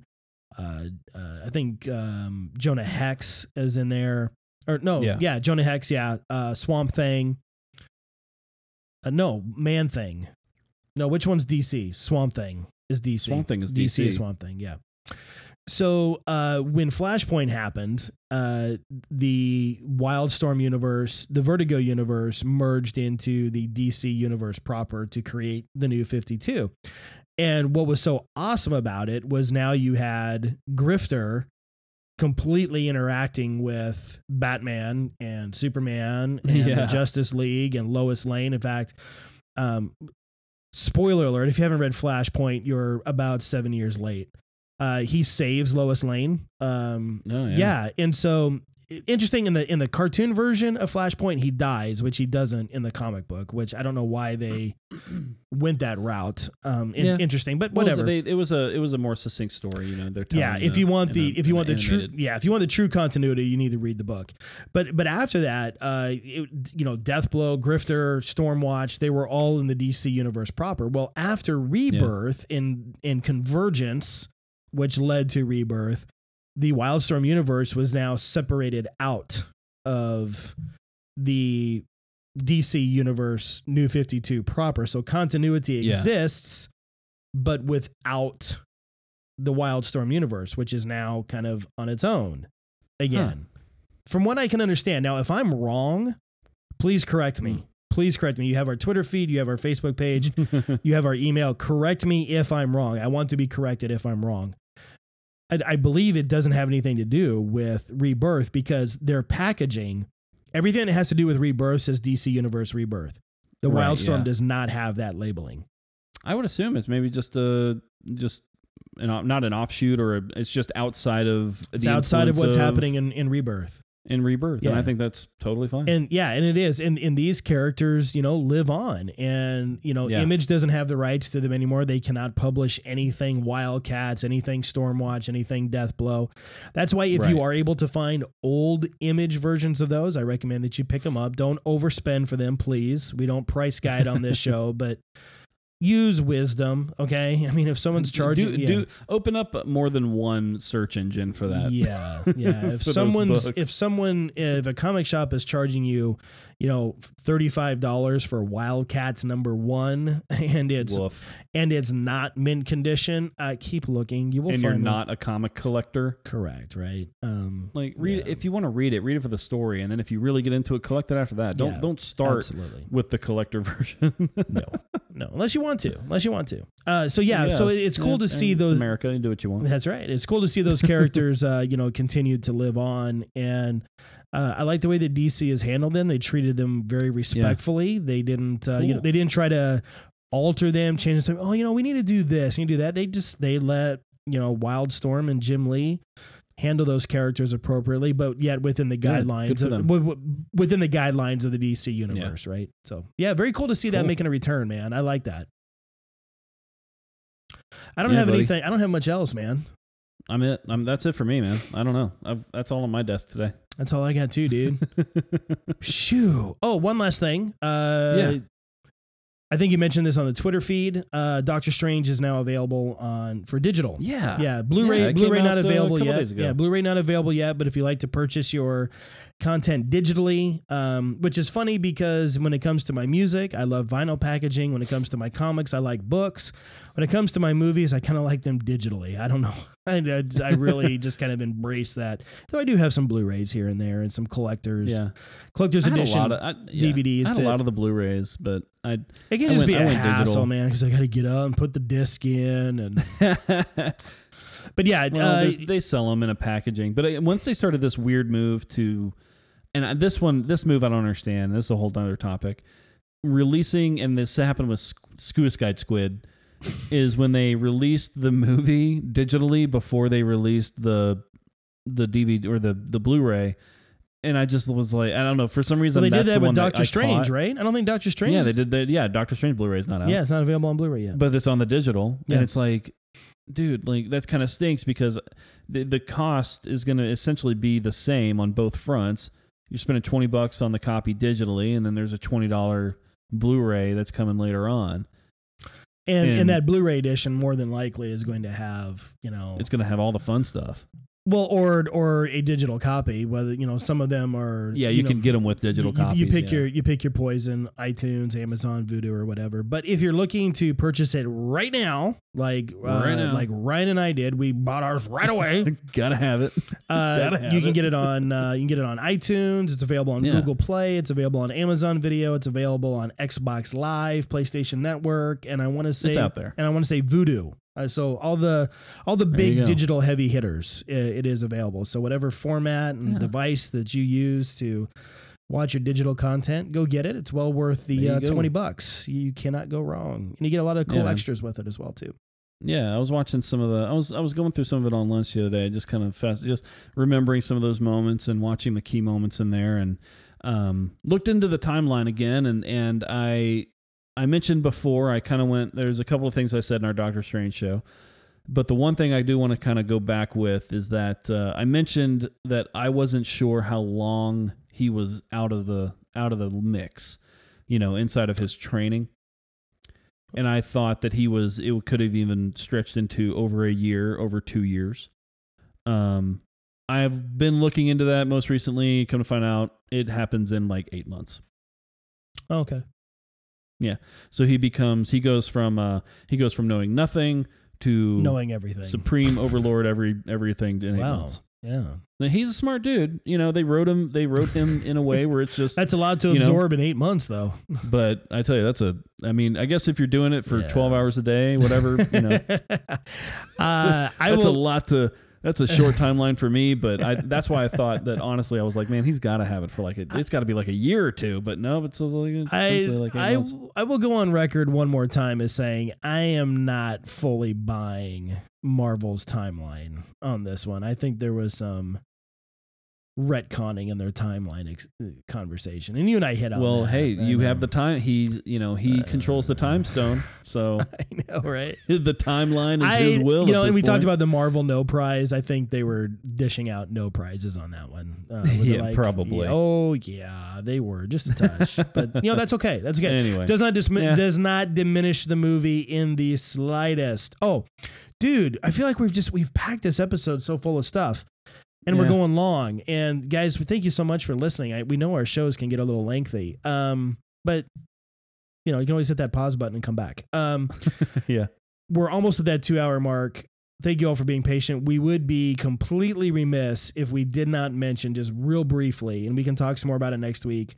The trailer, non trailer for Avengers Infinity War. You're right man like this week. that why didn't we talk about that I know, because I know. the facebook live event with robert downey jr yeah. happened. So, you know, just kind of recap Oh, it super man. quick. You literally see no shot footage because they're shooting it right now. Couple Yeah. couple really cool gems that are confirmed for the movie. And if you haven't seen it, jump on YouTube. You can find it like so fast it'll make your head spin. Um, Yep. yeah, it is a couple really cool nuggets, and we can touch some more on it on the on our next go around. Because again, thank you so much, guys, for being patient. We know we went long, but we just had some cool stuff we wanted to talk about. Is uh, you you see some concept art of Rocket and Thor uh, fighting Yeah, side man. by side, which is very cool. Such a cool, Uh, such a cool shot. Yes, Spider Man uh, confirmed for Avengers Infinity War. Uh, Tom Holland is on set with Robert Downey Jr., so Spider Man is in. Uh, we know that Star Lord is in because Chris Pratt's got a he's got a couple. He was with them. Yeah, he, he- was yeah, with them. He- right. They they all three did the presentation. That's right. That's right. Thank you for Yeah. thank you. Uh, and of course, you know the Avengers. You know your your usual cast of characters. Obviously, Thor will be in it. Captain America will be in it. Of course, even though they they're not, you don't see them. Um, but yeah, very cool to see that you know Guardians. It looks like will play as they should. A very key component in in Infinity Yep. War. Yep. So yeah, man, uh, go check it out. We'll talk a little bit more about it next week. Uh, That's right, you do- the Wasp. Yes, They're yes. in. Uh, that's that's actually that movie is in production as well. That's right. now. That's right. You do see some Um, some Ant Man. Evangeline Lilly and uh, and and Paul Rudd. Yes. So that's gonna be that's that's starting up right now, which is really cool. Um, it's- And I, the I I collector read today. The collector is confirmed to be in it as, yeah. in as well too. Yeah, it's twenty. I think it's twenty four superheroes um, minus, and there's one missing that's inside of all of the comics, but it's going to be twenty four superheroes that essentially save the galaxy. Um, if if you and who are we missing? it that way, Who would we be missing? we are missing um, Captain Marvel. Oh yeah, that's right. We can't. We can't. but, have, we I mean, can't we have, have a a fe- we can't have a female in there, right? Marvel. Oh, I mean, good grief, goodness, we can't have that mess. Oh man, We can't have a woman in there messing things around.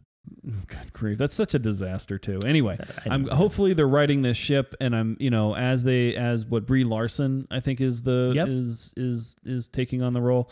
Um, I know she got really excited about it as soon as that all Oh happened. yeah, dude, she looks the part. She looks the part. She's perfect Mhm.